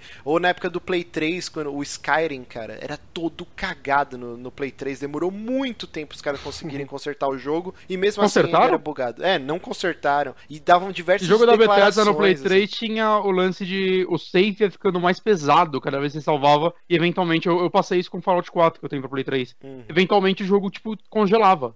Simplesmente congelava. O Fallout 3, pra eu passar numa parte dele, assim, mais. pra- Uma DLC, na verdade. Eu já deveria estar com umas 70 horas de jogo e o save deveria pesar, sei lá, 20 gigas, sei lá. É, eu tinha que literalmente salvar a cada porta que eu abria, com medo de travar e ter que voltar Sim, tudo. sim. Então, merda. é uma empresa que ela já é dúbia. Tipo, por mais que ela faça jogos que a gente gosta, ela dá muita derrapada. E ela ser o estandarte dessa putaria que estão fazendo agora é preocupante pra caralho, porque com certeza vai vir na cola outros estúdios também. Talvez a EA, Take-Two, Ubisoft, porque os caras fazem jogos pontuais que geralmente atrasar a cópia de jogo pra review é que o jogo é ruim. Tem um outro caso, por exemplo, Dying Light. É um jogaço, mas eles seguraram até a última hora também a cópia de review. O Doom Não necessariamente. Então, Eu acho que não necessariamente é ruim, porque essa decisão vem da galera que tá tão em cima da empresa que provavelmente são pessoas que nem jogam videogame, saca? Aquele. O total engravatado, porque. Eu não vejo essa, essa decisão vindo do desenvolvedor, do cara que tá lá de fato trabalhando no jogo. Ah, Vem com da galera que dá o certeza, dinheiro pra isso acontecer, saca? Então, não é necessariamente que o jogo eu acho que vai ser ruim por causa de uma coisa dessas. Saca? O Duke tá comentando muito aqui do Shadow of Mordor, do caso dele, né? Que a galera tinha que falar exatamente o que, que a, desenvolve... ó, a galera deixava eles falarem, né? Eles Uhum. literalmente. Teve esse caso que foi muito comentado na época, né? Que o jogo pagou muita gente, essa porra. E esse é um exemplo, eu acho, muito claro disso, cara, porque o jogo é bom pra caralho. Sim, eu Saca, adorei não Shadow precisava de nada disso. Não precisava de nada disso pra, pra ele ser bom, mas a- alguém lá não acreditou no jogo. Alguém lá que não era o desenvolvedor, com certeza. Sim. Uhum. E, e eu acho que o lance do Doom foi meio que um teste mesmo. Porque eles sabiam o material que eles tinham na mão, que é uma franquia clássica, que é amada, e há anos não tinha um jogo na, de- do pedigree que foi Doom, né? Pelo, O Uhum. Doom, Doom 1 e 2, né? O 3 já bem dividido, eu acho Bem uma divide porcaria de opiniões. jogo. Mas assim, eles, eu acho que foi um teste. A gente sabe o material que a gente tem na mão, é um jogo ótimo, que vai figurar no top 5, top 10 do ano. Vamos segurar até a última hora o review, porque aí a gente não cai nesse lance que toda vez que segura é um jogo ruim. Aí a gente testa como vai ser o desempenho no mercado desse jogo. Doom vendeu bem, vendeu bem pra caralho. Então, agora, beleza, a gente fez o nosso, nosso teste. Agora, todos os os nossos próximos jogos a gente vai segurar até o- um dia antes, e foda-se vocês. Então, Aí, a galera, aí é literalmente a galera tem que segurar na pré-order. É, eu, eu acho que, é, é, assim, a- o público precisa se policiar na pré-order. uhum. Porque, analisando do outro aspecto, por- o que que acontece? Ah, veículos como IGN, eh, enfim, enfim, Kotaku, Polygon, porra toda, Spot, grande. se eles não receberem cópia de review, eles vão dar um jeito de comprar. E, eles recebendo a cópia de review junto com todo mundo, ah, ok, tipo assim. eh, a, a manipulação da empresa no sentido de você vai falar exatamente o que a gente quer diminui a tendência disso acontecer. Hum. Ah, ao mesmo tempo que não tendo reviews no lançamento do jogo, porque o cara vai precisar de um tempo para escrever o review a partir do momento que ele recebeu. é, sabe, tipo, eu- eu fico imaginando o impacto disso nas vendas dos jogos. Porque assim, o Doom é um jogo que, por causa desse lance todo, desse embargo, né, dessa não distribuição do jogo para a imprensa previamente, eu, eu fiquei mó na dúvida. Eu falei, caramba, mas saiu esse jogo, ninguém Hum. comentou sobre, sabe? Tipo, ficou, levou um tempo, né, para começar a sair review dele, e, e ele saiu junto com algum outro jogo, né? Tipo, eu lembro que saiu algum jogo na terça e ele saiu na Fallout, quinta. o Fallout não, o Uncharted 4 tava do lado pra sair. É, foi é, ele. acho que foi, acho que foi, Foi o isso, foi- Overwatch, que foi na mesma época, mais ou menos, também. Acho que esses três jogos isso. saíram bem próximos. Ah, Mas eu acho que foi Uncharted. Eu, eu acho que foi Uncharted que saiu. Tipo, eles saíram. Eu lembro que eu até achei estranho o Doom sair numa quinta. Que jogo geralmente sai de terça, né? E, e da- por, Porque assim, na terça saiu uma porrada de review do Uncharted e eu não vi ninguém falando do Doom. Eu falei, caramba, mas saiu esse jogo e não, e não teve review nem nada. Aí depois é. que eu fui ver que ele não tinha saído ainda, mas os reviews dele foram sair, tipo, na sexta ou no sábado, sabe? Tipo, uhum. demorou Isso é ainda. É bizarro, é, eu, mesmo. eu só comprei o review o é, um marketing, cara. Você vê aquele jogo que tá saindo e todo mundo tá dando, sei lá, nove, você fica, ok, eu quero ver que porra é essa, saca? Você uhum. tem, dá esse ânimo, né? Dá esse gás. E vai ser, vai ser bizarro isso também. Eu, eu não sei se isso pode impactar no, no lançamento dos jogos a partir de agora. É, eu só comprei comprei o Doom por causa dos reviews, cara. Porque o Doom, eu sei toda a importância histórica que ele tem, ainda mais depois que eu li o livro, né? E aí eu, uhum. porra, eu admirei pra caralho como os caras conseguiram tirar leite de pedra. Mas eu nunca tive esse amor por Doom, assim. E aí quando uhum, saiu também. esse novo, eu fiquei bem interessado. O, o vídeo na E3 foi do caralho e tal. Mas eu falei, ah, eu vou pegar esse jogo bem depois. Só que aí o review, cara, todo review que saía é notão. Os caras, caralho, esse jogo é foda, esse jogo é foda. E aí eu comprei por causa dos reviews, mas fui comprar quase duas semanas depois do lançamento. Então, é, é complicado também, porque eles acham que eles estão ganhando, e aí a gente tem que ver qual é a importância do review hoje em dia, com trocentos influenciadores no YouTube e tal, esses grandes veículos que a gente cresceu acompanhando, IGN, GameSpot, o Game Trailers que não existe mais tal, se eles ainda são tão é, importantes como influenciadores, como um PewDiePie da vida, ou um Zangado tal. Porque para esses é. caras dá a entender que, os, que os estúdios estão agradando ainda, né? Uhum. O Sim. problema seria é, os outros eu, veículos. Mas só de, de bottom line nisso tudo, só de, de, de, fechamento nisso tudo, eu acho o seguinte, tipo, do ponto de vista dos reviews, eu, eu acho positivo, porque a gente vai começar a ter uh, reviews positivos e negativos saindo ao mesmo tempo. Uhum. Uh, a gente não vai ter. A gente tende a ter menos a manipulação de ah, vamos dar cópia para esse cara porque ele fala bem. Tem. Uhum. Aqui no Brasil, principalmente, né, cara? A gente vê que os caras. Tem, tem muito nego que recebe cópia de review, assim, que é, é um. Cara, é uma babação de ovo em cima das empresas que dá até vergonha. Mas. É, é. E, e daí, assim, você cria um, um ambiente de reviews mais confiáveis ao mesmo tempo que o público precisa se policiar e falar não para pré-venda. Uhum.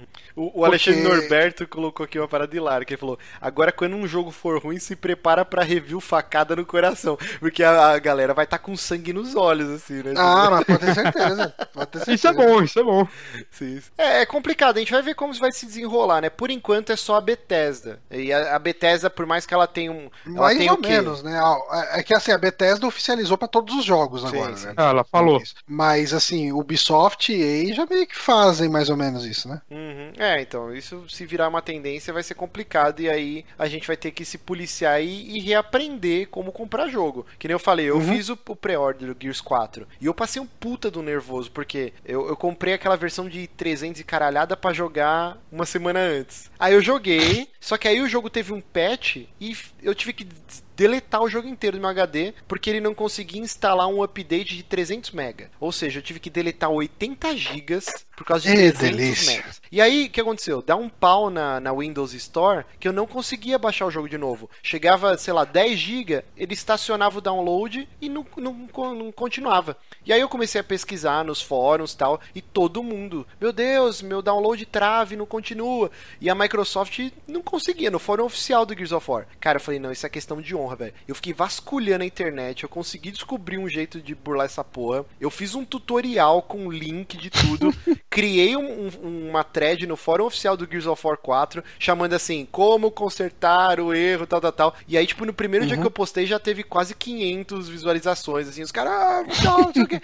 Meu, era um trampo, você tinha que entrar no DOS, assim, tipo, tem um nome agora que não é mais DOS. É, eu esqueci é, é o nome. prompt aqui. de comando. É um prompt lá. de comando que abre uma telinha do DOS. Uhum. Você tem que digitar um monte de coisa, deletar o Windows Store do seu Windows 10. Aí você faz o download de novo da Windows Store. E aí você consegue fazer mais umas mutretas lá. E aí o, o jogo faz o download completo. E era o único jeito de resolver isso, cara. Ou seja, eu paguei 300 e cacetada pra jogar antes e eu fui jogar agora. Quase um, sei lá, um mês que saiu o jogo. Ou seja, é. mano, eu, eu, eu fui burro pra caralho. Para de fazer pré-order. Porque a gente só se fode. Uhum. A gente é beta tester de luxo. Porque você paga mais caro pra ganhar skin, tipo, foda-se skin. É, você nem usa skin pra multiplayer, você nem É, joga. e a gente só se fode.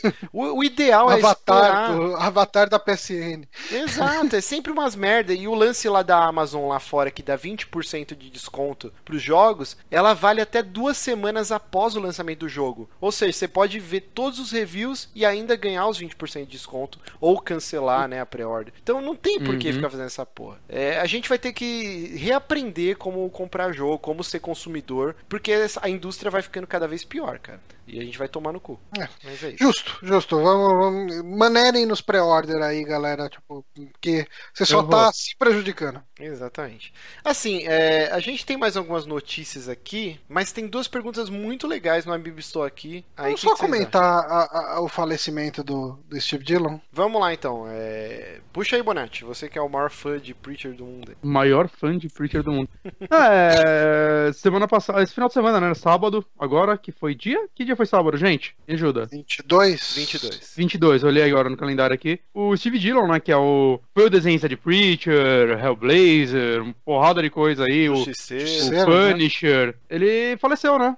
E isso é uma merda. porque eu fiquei bem chateado, eu tava, eu tava no O ensaio da, da fala- banda. o jeito que você falou, ficou... ah, ele faleceu, né?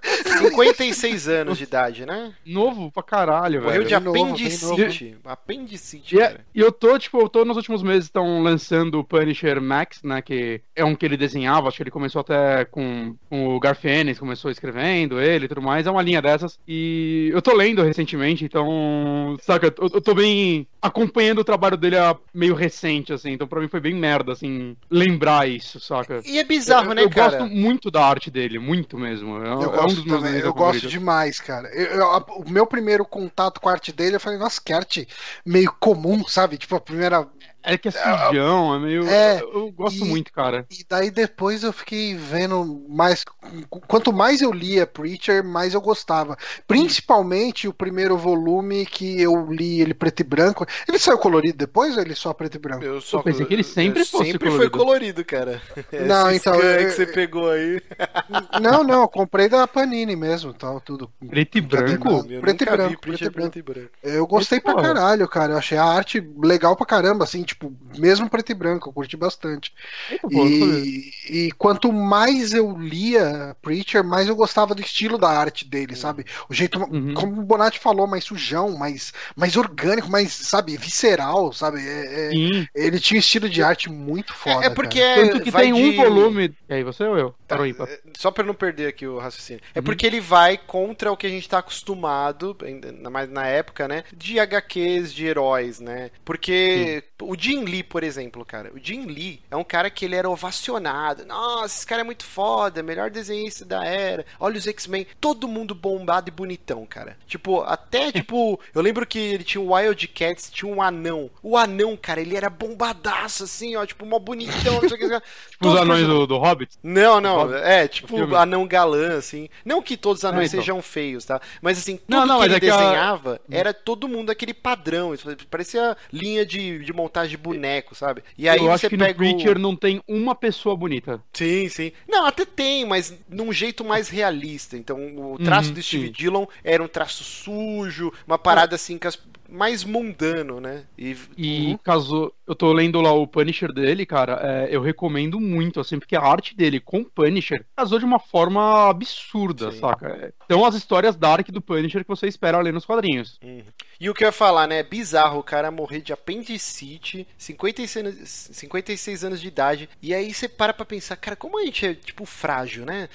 E a Né? gente não para pra pensar nisso. A gente é inundado com coisas de universos é, pós-apocalípticos, distópicos, bagulho de zumbi. Mas nunca ninguém para pra pensar numa porra tão merda assim. O seu apêndice pode do nada inflamar. E se não tiver um procedimento cirúrgico, você vai pro saco. O livro Dança da Morte do Stephen King tem uma uma cena muito foda nisso. Que os caras já estão, tipo, já deu. Morreu um monte de gente com o vírus, os caras já estão já fundando uma nova cidade. Caralho, a quatro passaram maior perrengue. Do nada, um dos, um dos personagens lá começa a ter uma, uma inflamação na apêndice. Os caras desesperados, eles pegam um livro de medicina e começam a tentar fazer a, a operação do cara além do livro, assim. E aí acontece um monte de coisa. É uma parada que pouca gente para pra pensar que do nada, né? Todo mundo tá é tipo aquela galera que sobrevive o tsunami é. é picado por uma cobra, tá ligado? Acontece isso na vida, gente. É, é bizarro, é, cara, é bizarro. E, e, é meio triste, né, que saiu, foi esse ano, né, a série do Preacher, eu só vi o primeiro episódio, e tá extremamente bem elogiada, assim, a série, a galera gostou muito dela. Eu vi algumas pessoas falando mal, mas eu vi muita gente falando bem também. É, o Bronco, ah, ah, ah, hum. o Bronco, meu Deus, ele, tanto que ele me encheu o saco pra assistir, eu peguei ódio da série e não assisti ainda. Que ele ficava toda semana, assiste essa porra, assiste essa porra. Eu preciso assistir, porque ele falou que é muito foda. É, então, a, a crítica, pelo menos, deu, tipo, saca, ele tá com 90% no Rotten Tomatoes. Foi uma, foi uma parada. A crítica gostou muito. É, eu vi só o piloto, eu fiquei um pouco com medo, porque mudaram muita coisa, mas eu embarco, né? Porque Seth Rogen e tal, ele, ele manja dessas porra, eu acho.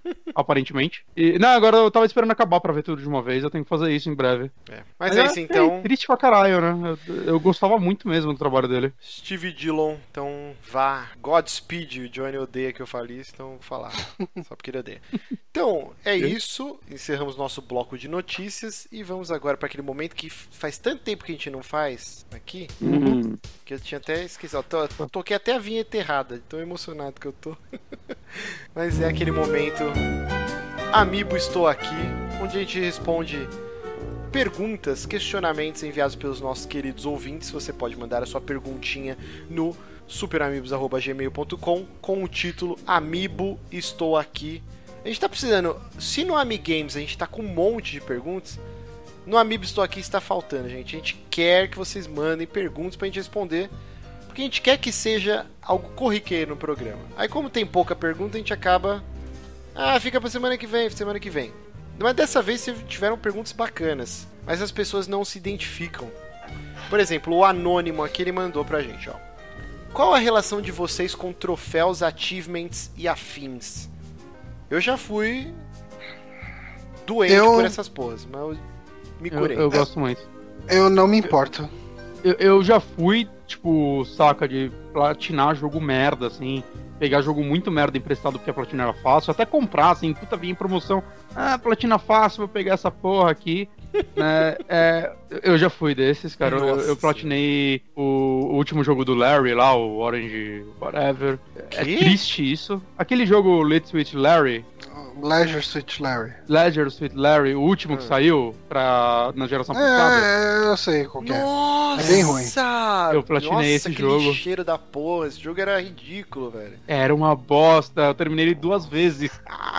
mas, mas então, hoje em dia eu só platino, sei lá, jogo que eu gosto muito, assim, muito e que eu vejo que que dá, que eu, que eu vou conseguir, saca? Tipo, Bloodborne dos jogos grandes, assim, foi o, o que me deu mais trabalho, assim, do, dos últimos, sei lá, dois, três anos, saca? Porque eu realmente não costumo mais pegar jogo muito longo para platinar também. É, é, bem raro, assim, eu, eu, dei uma controlada, mas eu ainda gosto, eu gostaria de ter uma disposição maior para isso, talvez, mas, sei lá, tem muito jogo, uhum. tem outras coisas na minha vida que eu tenho que correr atrás no momento, um, pouco, um pouquinho mais importantes que isso, né? mas eu ainda acho divertido, dá uma, dá uma satisfação legal para mim. Eu acho eu... que foi um negócio muito importante importante para a geração passada e a Microsoft começou com isso, né? Os Achievements. Sim. E sim, aí depois todo mundo começou a, a, ter sua versão, né? O Sonic os troféus, o, Menos a Nintendo. o Steam também é, colocou é. Os, as conquistas. Isso, isso tá me ajudando, porque eu não ligo para isso no Steam, saca? Eu não, não ligo, eles não têm um sistema legal para você contabilizar as coisas e tudo mais, então eu não ligo. Então, como eu tô jogando mais no PC hoje, isso também me,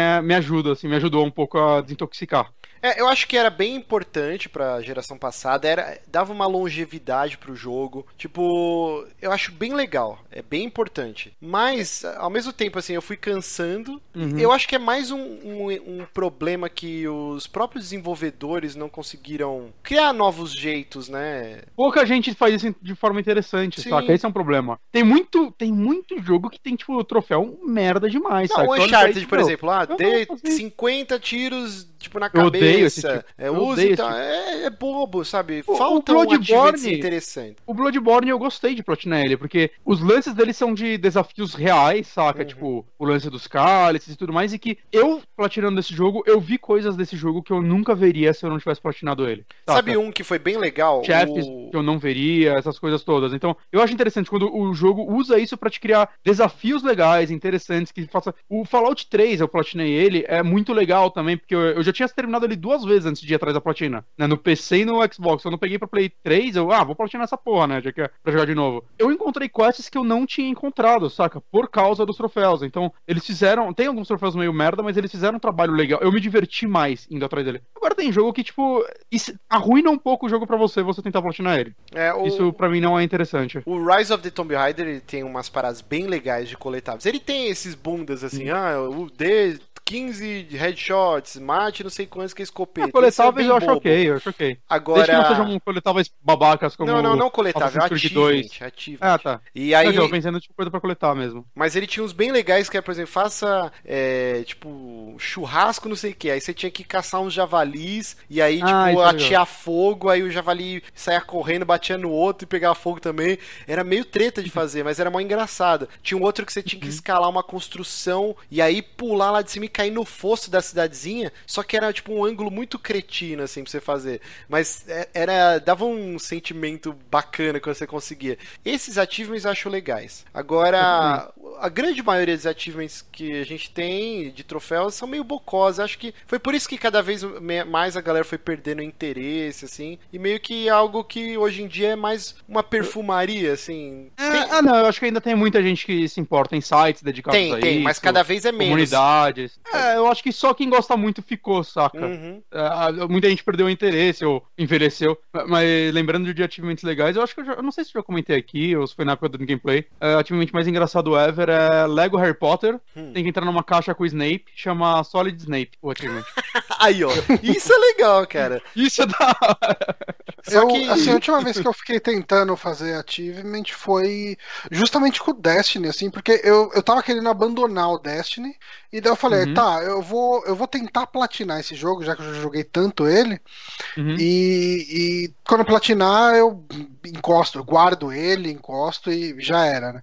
Só que daí depois eu vi que, tipo, tinha aqueles achievement que você tem que pegar 50 coisinhas no cenário, e algumas coisas você só consegue pegar na versão difícil da raid, da não sei o que. Eu falei, Ah, foda-se, desisto. Sem saco. É, Então, mas- não, não tem como. Mas isso eu acho interessante, tipo, como o troféu às vezes pode dar, quando eles são bem feitos e interessantes, tudo mais divertidos, ele pode, saca, dar uma, uma vida maior pro seu jogo também. Sim, sim. O- o- São, desafios, afinal, mas né, o problema é realmente. eu- Eu sinto que a maioria das produtoras não sabem fazer isso de forma legal. Ou, tipo, ele- isso é relegado para um estágio bem avançado de desenvolvimento, e aí os caras estão no crunch time, desesperado para para Uhum. cumprir o prazo que foi estabelecido para lançar o jogo, e aí isso meio que, ah, faz aí 50 tiros, 50 não sei o que, e aí lança de qualquer jeito. Talvez seja isso, né? Uma coisa também, achievement de multiplayer, cara. Até fiquei Ah, mega feliz, o Titanfall 2, só três troféus dele são de multiplayer. Os outros 40 e poucos são tudo de single player. Isso é Quando é caralho, simples, super raro. E quando é simples, saca? Tipo, sei lá, o Uncharted de multiplayer dele normalmente é jogue uma partida de cada. Saca? Ok. O problema é quando, saca, tipo, o Assassin's Creed, o, Brother, o Brotherhood, eu lembro que foi um que eu tentei platinar e eu abandonei por causa dos de multiplayer. E tinham coisas extremamente específicas e difíceis, assim, que é tipo, mate dois, do- dois jogadores de forma tal, saca, em tanto tempo no cenário. Cara, era muito específico, assim, era uma parada muito específica que, tipo, meu, você tem que ter ou muita sorte pra fazer isso, ou puta, vamos juntar um grupo de amigos e, ó, eu vou ficar aqui parado e você faz isso, saca? Nenhuma das duas coisas são divertidas pra mim. Sabe o achievement do caralho, os do Batman? Tinham achievements muito legais no Batman. Eu lembro que tinha do Sim. Homem Calendário, que você tinha que mudar a data do seu Puta, console nos feriados lá dos Estados Unidos. Aí você ia lá e conversava, aí a cela dele tava decorada de um jeito, ele te falava alguma coisa. E você tinha que fazer todos os feriados do do ano, né, para conseguir o achievement. Isso eu Sim. acho genial, super bem feito. E, e até, e até assim, é, achievements de desafios, podem. Existem achievements difíceis que são legais, tipo, o próprio Batman, agora que você trouxe ele, tem um que é, é complicadinho de fazer, que é. Você tem que fazer um combo usando exatamente todos os golpes do, do Batman, saca? Uhum. É difícil, você tem que achar uma galera grande pra fazer, você não pode tomar nenhum golpe no meio, é um achievement difícil. Mas, mas ele te traz um desafio, saca? Que. gratificante, assim, quando você consegue. É- ele é interessante, não é simplesmente mate mil inimigos e você tem que, tipo, ficar parado num lugar até matar mil inimigos. Isso não é legal, isso não, não Tem- te traz nada, não te traz desafio, só, é só pra consumir tempo. Isso daí é grind de RPG, cara. Mas o, o Batman, ele é um bom exemplo mesmo. Eu lembro que no Arkham Asylum, né, no primeirão, logo no final do jogo, que você entra no lugar e tem um monte de capanga do Coringa, acho que eles estão até com um chapéuzinho, eles ficam te batendo palma. Hum. E aí, tipo, você vai Ah. entrando assim, ó. E aí, cara, tinha um achievement que você tinha que descer a porrada em todo mundo lá dentro. Traga sem- a festa do Coringa, né? Acho Estraga que a festa do Coringa. assim. É maravilhoso, cara. E eu morri várias vezes. Tipo, cara, Uhum. mas era legal. Esse tipo de achievement que é super interessante, Uhum. mas cada vez eles são mais raros. O, o que me dá. dificuldade eu também acho ok, saca? Termine no modo insano. Ok, é um desafio que É, acho é justo pra você. Ah, eu acho que é justo pra você platinar um jogo. Ah, é, é, eu acho desafios de dificuldade, né? Tem, tem que trazer também algum desafio legal, assim, tipo, difícil. E eu acho interessante, né? Você, você vai ter que ser um É, cara, jogador se, melhor. se vo- é, se você se dispôs a jogar o jogo na dificuldade mais foda dele, é bom que tenha um prêmio pra isso. Exato, exato, eu concordo. É, Não, mas eu, mas eu agora, não gosto termine porque o eu- jogo no modo mais difícil do mundo sem morrer. Aí vai tomar no seu cu, cara, porque você tá na Não, última aí- fase, morre e você tem que começar tudo de novo. Vai se fuder, não tem aí fica só imbecil. tempo. É, É, eu, então, eu acho é- que Acho que tem diferenças. O, o que pode dar muito certo é esse lance que a, a expectativa aí com, com o NS, né, o Nintendo Switch, que o- as conquistas vão ser incorporadas, o lance da lojinha, lá de você ganhar moeda e poder trocar por Hum. DLC, skin, É, ou, ou comprar até jogo, eh, jogo completo na lojinha. Isso é interessante. Vamos ver como vai ser implantado. Mas realmente eu, eu não ligo mais pra, pra achievement, troféu. O- no Steam, então, eu cago. Às vezes pipoca lá, ah, você fez isso, ah, beleza, caguei. Tipo, eu não vou mais Ah, atrás, Steam, assim. Não é a mesma coisa que no console, né? No console Steam, tinha eu- uma edição de mas eu vou te falar, virtual. eu no Steam, é que assim, eu jogo mais point and click, né, Adventure no PC. Eu depois de terminar, eu dou uma olhada nos achievements pra ver o que eu perdi do jogo. Ah, sim. Geralmente tem exatamente. alguma coisinha. Porque assim, tem achievement também que é foda. Tipo, o, o último Blackwell tem um achievement que. Assim, o jogo se passa num cenário de neve que você tem que deixar menos de X pegadas na neve, sabe? Então, basicamente, você tem que ir pros lugares sabendo exatamente o que você tem que fazer, você não pode ficar andando pelo cenário. Uhum. Isso é legal, Então, é eu- interessante. eu- Não, é, é, pra mim eu acho merda. Porque ah, eu acho bacana. o único, o único jeito de você fazer esse achievement é jogando o jogo duas vezes e na segunda vez fazendo exatamente o que você tem que fazer sem ir para lugar errado. Mas é, É cara, tipo achievement de speedrun. O Monkey É. Island tem, termina É, o jogo então. em menos de duas horas. É, Esse tipo de achievement você tem que terminar o jogo mais de uma vez mesmo e Então, e, cara, mas assim, um speedrun. o jogo. Um speedrun num Resident Evil é legal. Porque, tipo, Hum. é, é, tem o desafio, tudo. Um um speedrun no Monkey Island é você forçar sua memória só pra lembrar tudo que tem no Uhum. jogo. Outra coisa Tipo, que não tem- esqueceu de falar, Hum. uma recompensa que era bem legal, eu não sei se isso. Eu acho. Não, não, não tinha isso na, na- no PlayStation, era só da Microsoft. No 360, que alguns achievements te davam camisetas pra você usar no seu avatar. Eu Ah, lembro que no Red Dead. Redemption você fazia o achievement de, de derrubar, né? Atirar na cabeça do cara sem matar, só tirando o chapéu do cara.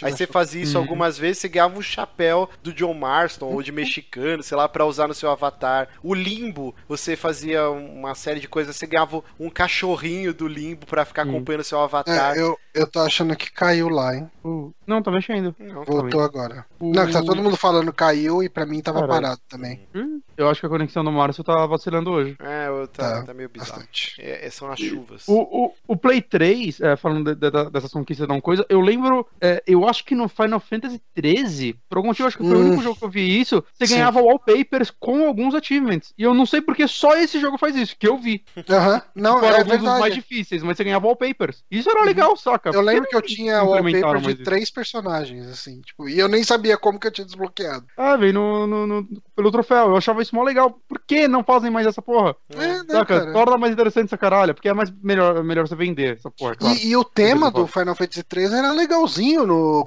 porque ele não era só o wallpaper, né? Tipo. Ah, era o tema? Ah, É que eu não cheguei, agora- acho que, a pera aí. pegar esses. Não, não, Eu só- pera eu aí, te joguei eu- bem pouco Acho que eu tô dele. confundindo. Desencana, desencana. Eu Hum. acho que era só o wallpaper mesmo. Ah, mas mesmo assim, é, é alguma coisinha pra você enfeitar seu, jogo, seu console, saca? Um, um mimozinho a mais. Eu- Mas- Eu, achava isso legal. Eu acho que eles não vão sumir os achievements, já meio que virou Ah. algo que, que se espera, né? Da indústria. Sim. Então sumir não vai. Eu só acho que cada vez eles vão sendo mais relegados a ser uma mera perfumaria. E quando eles surgiram, eles, na maioria dos jogos, eles meio que viravam um elemento de gameplay. E isso foi se perdendo um pouco. Mas ainda são bem importantes. Vamos para a última Ainda pergunta. tem uma então. galera falando, fazendo bem. Vamos para a última pergunta aqui. O anônimo também, as pessoas não se identificam. Como vocês enxergam o futuro dos podcasts? Acham que um dia vai acabar? Vocês acham que um dia vai acabar podcast? Na nossa geração e talvez na próxima, não. Eu não sei, cara. Tipo, eu não sei como que. Eu não sei, a gente tá numa fase onde é possível ter um podcast como o nosso. Que a gente tá na metade do caminho. A gente tá, tipo, a gente não é mais um podcast, um podcast que tem 100 ouvintes, Uhum. mas a gente também não tem 20 mil ouvintes que nem, tipo, os grandes aí, né? Tipo, tipo, Jovem Nerd chega a centenas de Mil. milhares, né? Uhum. É, e então, assim, nesse momento agora a gente consegue atender um público fiel que sustenta o, o, o site, que mantém o site, a gente consegue garantir periodicidade, porque assim, se a gente estivesse gravando é, isso aqui do jeito que era, por exemplo, o Drink and Play, né, o Histeria, ah, cara, hoje eu não tô muito afim. Ah, então não grava, foda-se. Tipo, Uhum. é, essa semana fica sem. É assim. É, Sim. como a gente tem a gente tem pessoas que apoiam a gente, a gente faz uma contrapartida garantindo e desde o lance, tipo, desde o começo do podcast, eu acho que a gente não atrasou nenhuma semana, né? É, não, nunca atrasou. Eu posso estar enganado aqui. Eu não sei. Eu acho que a gente tirou folga, tipo, de fim de ano, né? Um recesso de Sim. umas duas semanas, não sei o quê. Mas assim, tipo, gente esperando que vai ter o podcast e não teve, nunca rolou. Nunca rolou. Nunca rolou. É, então, eu acho que a gente tá numa. A gente consegue manter um podcast semi-profissional, vamos colocar assim. Assim, mas eu Uhum. acho que a, a dúvida é mais assim, se a mídia podcast é, vai continuar durando ou se vai, vai ser absorvida ou modificada e vai virar outra coisa. Eu enxergo Então, assim. mas. É, mas é isso que eu tô. É, é aí que eu tô chegando. Ah, não, então foi mal. A gente tá num- numa questão de ama- amadurecimento da mídia. A gente teve um momento onde ela era, tipo, os grandes e os só robistas, Uhum. tipo, que o cara fazia só por prazer. Agora a gente tem um, um momento onde é possível ser pequeno e, e manter o site.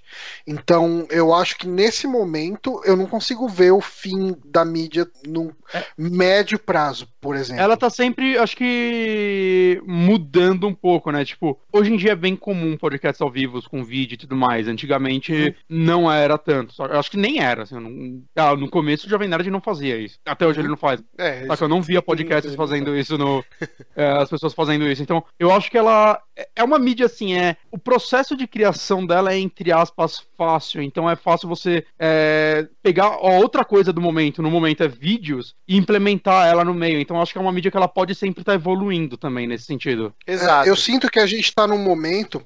A gente estava num. uh, Um momento anterior ao que a gente está agora era. Podcast era só isso que a gente está fazendo aqui. Tipo, praticamente todos os podcasts eram de cultura pop nerd. Uhum. Quase tudo era só isso. Então, agora a gente consegue ter podcasts interessantes sobre outros temas. Por exemplo, o Mamilos da Vida, que discute notícia, atualidade, polêmica, coisa do tipo, de um jeito legal. Ao mesmo tempo que a gente tem, por exemplo, o Anticast lá, os caras do Anticast Projeto Humanos. o, o Projeto Humanos, que é, cara, é praticamente o que o, o This American Life faz desde sempre, Uhum. sabe? Tipo, você vai atrás de histórias, entrevista pessoas e lança.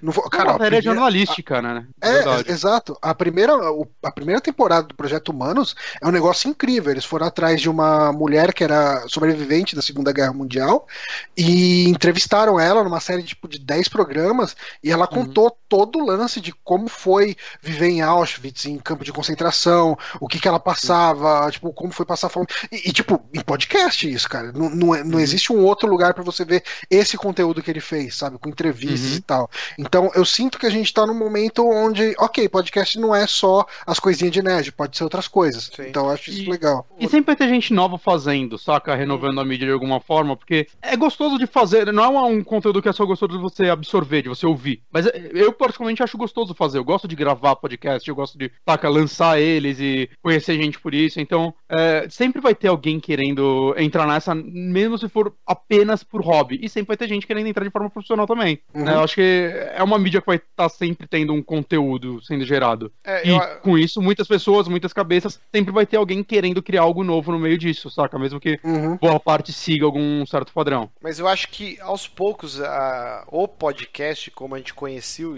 conheceu, né, já mudou bastante. Eu fico imaginando, por exemplo, nossos pais ouviam um radinho lá e tal, não sei o quê. Aí, acho que eles nunca imaginaram que um dia qualquer pessoa na sua casa ia poder produzir seu próprio show de rádio e sobre uhum. os interesses dela. Então a gente já, pra gente foi novo também. Quando começou a surgir podcast, uhum. era diferente. Geralmente era programas musicais. Eu demorei pra entender. Era, era difícil de entender. A maioria no começo era assim: ah, eu fiz uma playlist aqui com dez, cinco músicas do momento, e aí entre essas músicas o cara falava alguma coisa. E, cara, então... é, eu, eu lembro até hoje, rapidão, Mano, o dia que você me mostrou no Nerdcast, você foi o primeiro podcast que eu ouvi, né? Uhum. Você me mandou ele no MSN. e você, meu, escuta isso. E eu abri, ó, sei lá, uma música, aí eu vi que eram pessoas falando, ah, ok, deve ser alguma piadinha, sei lá. Hum. Eu olhei o negócio, o programa tinha tipo uma hora. Eu, você quer que eu fique ouvindo pessoas falar por uma hora? Sim, sim. Eu, eu falei pra você que eu vi, mas nem ouvi. Tá? Eu demorei pra conseguir convencer o Bonatti. Eu lembro, assim. É, eu, o Márcio, ele chegava no nível, a gente saía junto, ele colocava podcast no carro pra tentar me convencer sim, de que sim. isso era legal, saca? Cara, toda sexta-feira a gente ia num bar lá que tinha pra comer espetinho e beber cerveja. Era meio que religioso, assim. E aí eu sempre pegava o Bonatti agora. na casa dele, e aí, cara, eu botava, assim. Eu cheguei ao ápice de gravar um CD, cara, com alguns Nerdcasts, e eu deixava rolando no, no rádio. E aí o Bonatti, acho que por síndrome de Estocolmo, Sim. ele falou: tá bom, eu vou ouvir essa porra. E aí ele é, ficou é... viciado, assim. Mas você me convenceu, na verdade, é porque o Nerdcast ainda não tinha me pego naquela época. Foi com o downloading, que você falou, uhum. cara, talvez você não tenha curtido, mas tenta ouvir esse outro que é só de videogame. E eles falam uns negócios interessantes, você me vendeu toda a ideia. Acho que na época eles tinham lançado o do Brutal Legends, então que foi uma puta história do Tim Schafer, toda a produção tudo mais. Aí foi, foi aí que eu comecei a pegar interesse, porque você me mandou um tema que eu me interessava Sim. mais naquele momento. Mas o, o, que eu vejo, assim, ó, então começou com esse lance, era programas com três músicas, um cara falava alguma coisa e tinha, sei lá, 10 minutos, 15 minutos. E aí depois, aí o lance de programas no, no lance do Nerdcast, é, mais comportamentais, né? Tipo, uhum. com foco, né? Um dia eles estão contando histórias da infância, outra hora desenho animado, outra hora filme, isso aqui, isso que lá. E eu acho que isso também já deu uma desgastada. Porque uhum. quando aparece um podcast novo, histórias de criança, eu não sei se eu tenho mais saco pra ouvir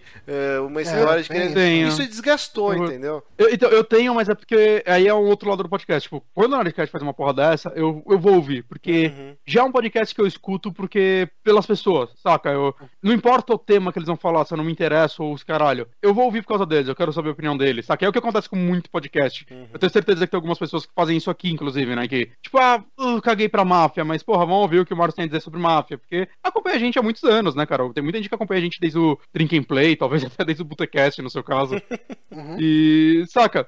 E, mas agora me chega um programa novo que eu nunca ouvi e me lança esse tema, eu já não sei se eu tenho saco para ouvir. Sim, eu, sim. Eu já. Eu, eu, eu, não sei quem são essas pessoas, eu, eu já conheci as pessoas que eu gosto, saca?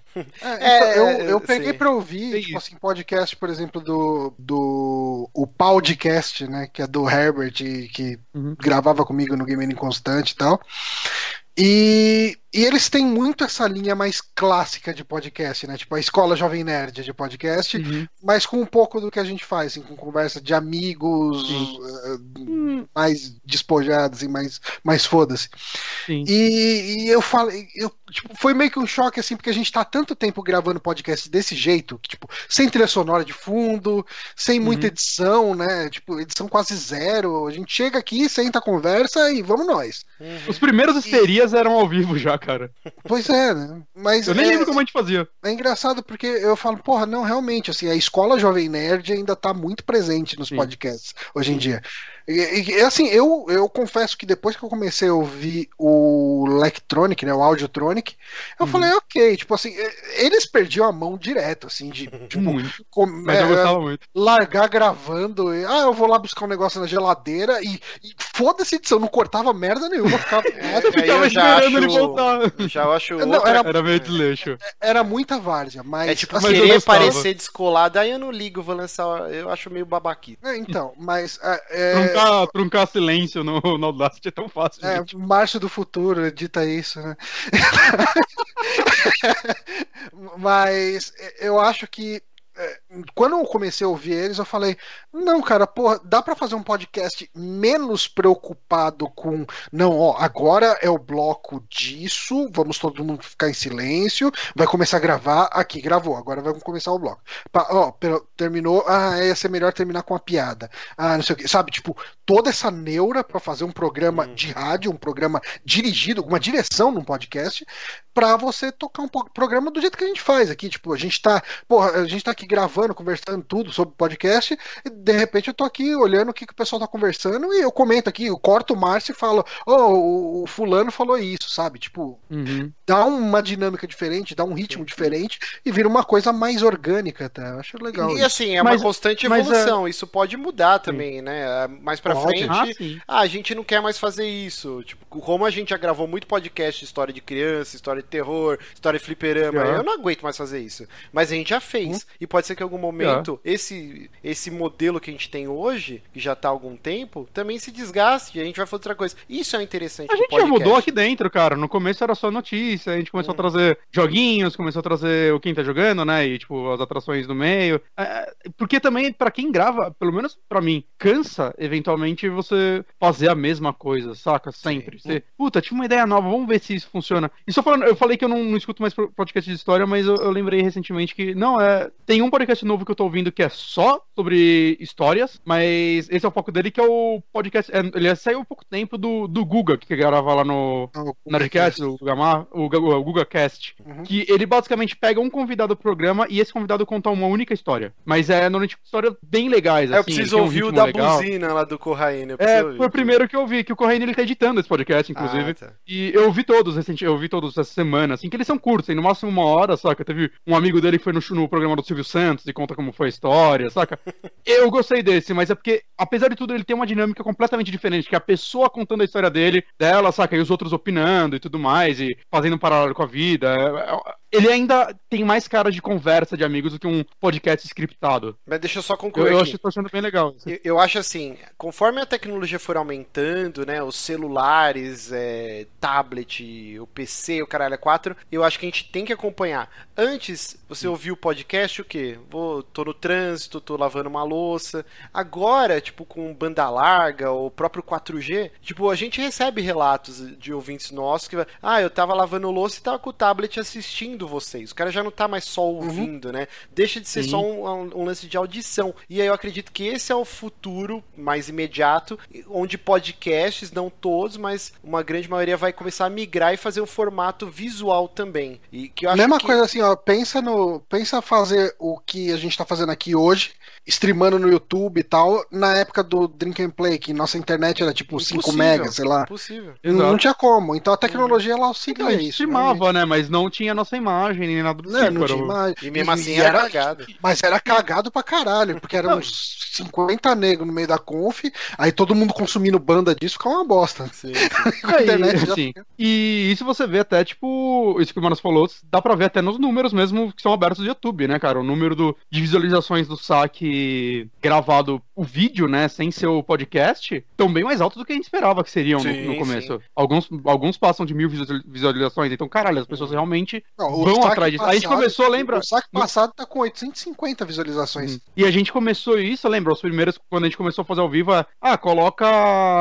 Coloca o começo, a primeira notícia, É. o vídeo. Era só a Uhum. primeira notícia. E agora a gente, ah, taca tudo agora, foda-se, sim. aí. Mas E tá tendo resultado, tá Eu acho que tendo, isso é um- vindo pessoas novas por causa disso. é um caminho Sim. natural, entendeu? Porque você Uhum. antes existia uma mentalidade isso para site, não só podcast. É número, tipo, downloads. Quantos downloads a gente vai ter? E aí depois, eu não sei se todos os sites, mas o que você vai pensando é que assim, não interessa um download único de uma atração. Interessa quando você está pulverizando isso para diversos formatos. Por exemplo, o cara que ele é assim, não saudosista, mas o cara que, que não gosta de YouTube, ele tem a versão do programa igualzinho tá aqui para ele ouvir em áudio. E aí tem outra pessoa que não, eu só quero assistir porque eu gosto de ver os trailers dos jogos, dos filmes. Ah, ou- mas às vezes não é nem questão de saudosismo, às vezes o cara, assim, ele ouve indo pro trabalho, ele não Sim, vai querer sim. ficar consumindo banda de YouTube do 3G Com dele, é, acabando com o pacote de dados, ele quer baixar, tipo, em casa, no Wi-Fi, e daí enquanto ele tá indo no Uhum. traba pro trabalho, ele tá ouvindo, versão baixada, beleza, tipo, tem agregador de podcast e show de bola. É, é cada um tem sua realidade, então... Exato. Quando a gente começa a atingir todos esses públicos diferentes, vira uma coisa legal. Pô, pô, nada impede de daqui a pouco ter uma outra tecnologia que vai permitir a gente estar no ouvido de outra pessoa, com uma outra vida, um outro Sim. ritmo. E daí a gente vê o que a gente consegue chegar, né? E essa é a sacada, tipo, você pulverizar o seu conteúdo e a pessoa vai escolher como ela quer consumir. E eu acho que isso é, é legal e é o futuro. Eu tava, eh, tava ouvindo uma entrevista com um dos fundadores da IGN e ele tava falando que ele teve uma reunião que lá na própria IGN, que eles têm diversos podcasts, né, que eles estão mudando isso, porque o, pad- o cenário padrão de todos os podcasts da IGN, se você vai assistir no YouTube, é uma mesma salinha, os caras na mesa lá com o microfone. E eles viram que não, que os podcasts se tornaram shows, né? Não o termo Uhum. só podcast, é um show. O cara para igual um programa de TV. Então tem que ter um cenário legal com pôster, bonequinho, caralho, é quatro. Então todos os Quem- podcasts da IGN agora vão ser reformulados, cada um vai ter seu cenário, porque eles viram que esse é o futuro, entendeu? E- Quem faz isso há muito tempo, eu não sei dizer se é um dos pioneiros do caso, é o Kevin Smith, né? Que ele faz é, podcasts há muito tempo. Ele tem Uhum. os cenários dele e tudo mais. Ele até filmes saíram por causa do podcast dele, né? Porque enquanto a gente fazia podcast, ah, como seria meu filme se ele fosse tal? Ele vai lá e grava o filme, porque ele, ele é o Kevin Smith. mas, mas, saca, ele, ele já faz isso também há um bom tempo. Assim, os podcasts dele, assistir eles é diferente de ouvir. Com certeza. Então o importante é que seu conteúdo chegue pra Uhum. Pra todo mundo do jeito que a pessoa quer consumir e a gente estará aqui fazendo nosso melhor toda semana e acompanhando as tendências ou não. Mas é isso, boa pergunta, mandem suas perguntas então, a gente curte bastante. Amiibo estou aqui no superamigos@gmail.com. É isso, né? É. É. É isso. Então é isso, gente. Vamos ficando por Apoia-se. aqui. A gente Ah, é, hoje. Se você gosta do nosso programa, quer manter o site, quer nos ajudar, então apoia-se barra Superamigos, apoia.se barra Superamigos. Uhum. Três reaisinhos por semana. Por semana não! Três reaisinhos por mês. Você ajuda a manter as luzes acesas. Uhum. E é isso aí. Um beijo. Se quiser dar mil, a gente deixa também. Deixa. É, deixa. Uhum. ok. ai, ai, ai, esse Bonatti, um ótimo marqueteiro. E é isso, gente. Um beijo, vamos ficando por aqui. Até semana que vem. Deixa eu tocar a muquinha. Tá, Porque aqui acho que o vídeo caiu. tá, tá, É, voltou, tá indo e voltando, indo e voltando. tá cruel. Tchau, gente. Até semana que vem. Falou!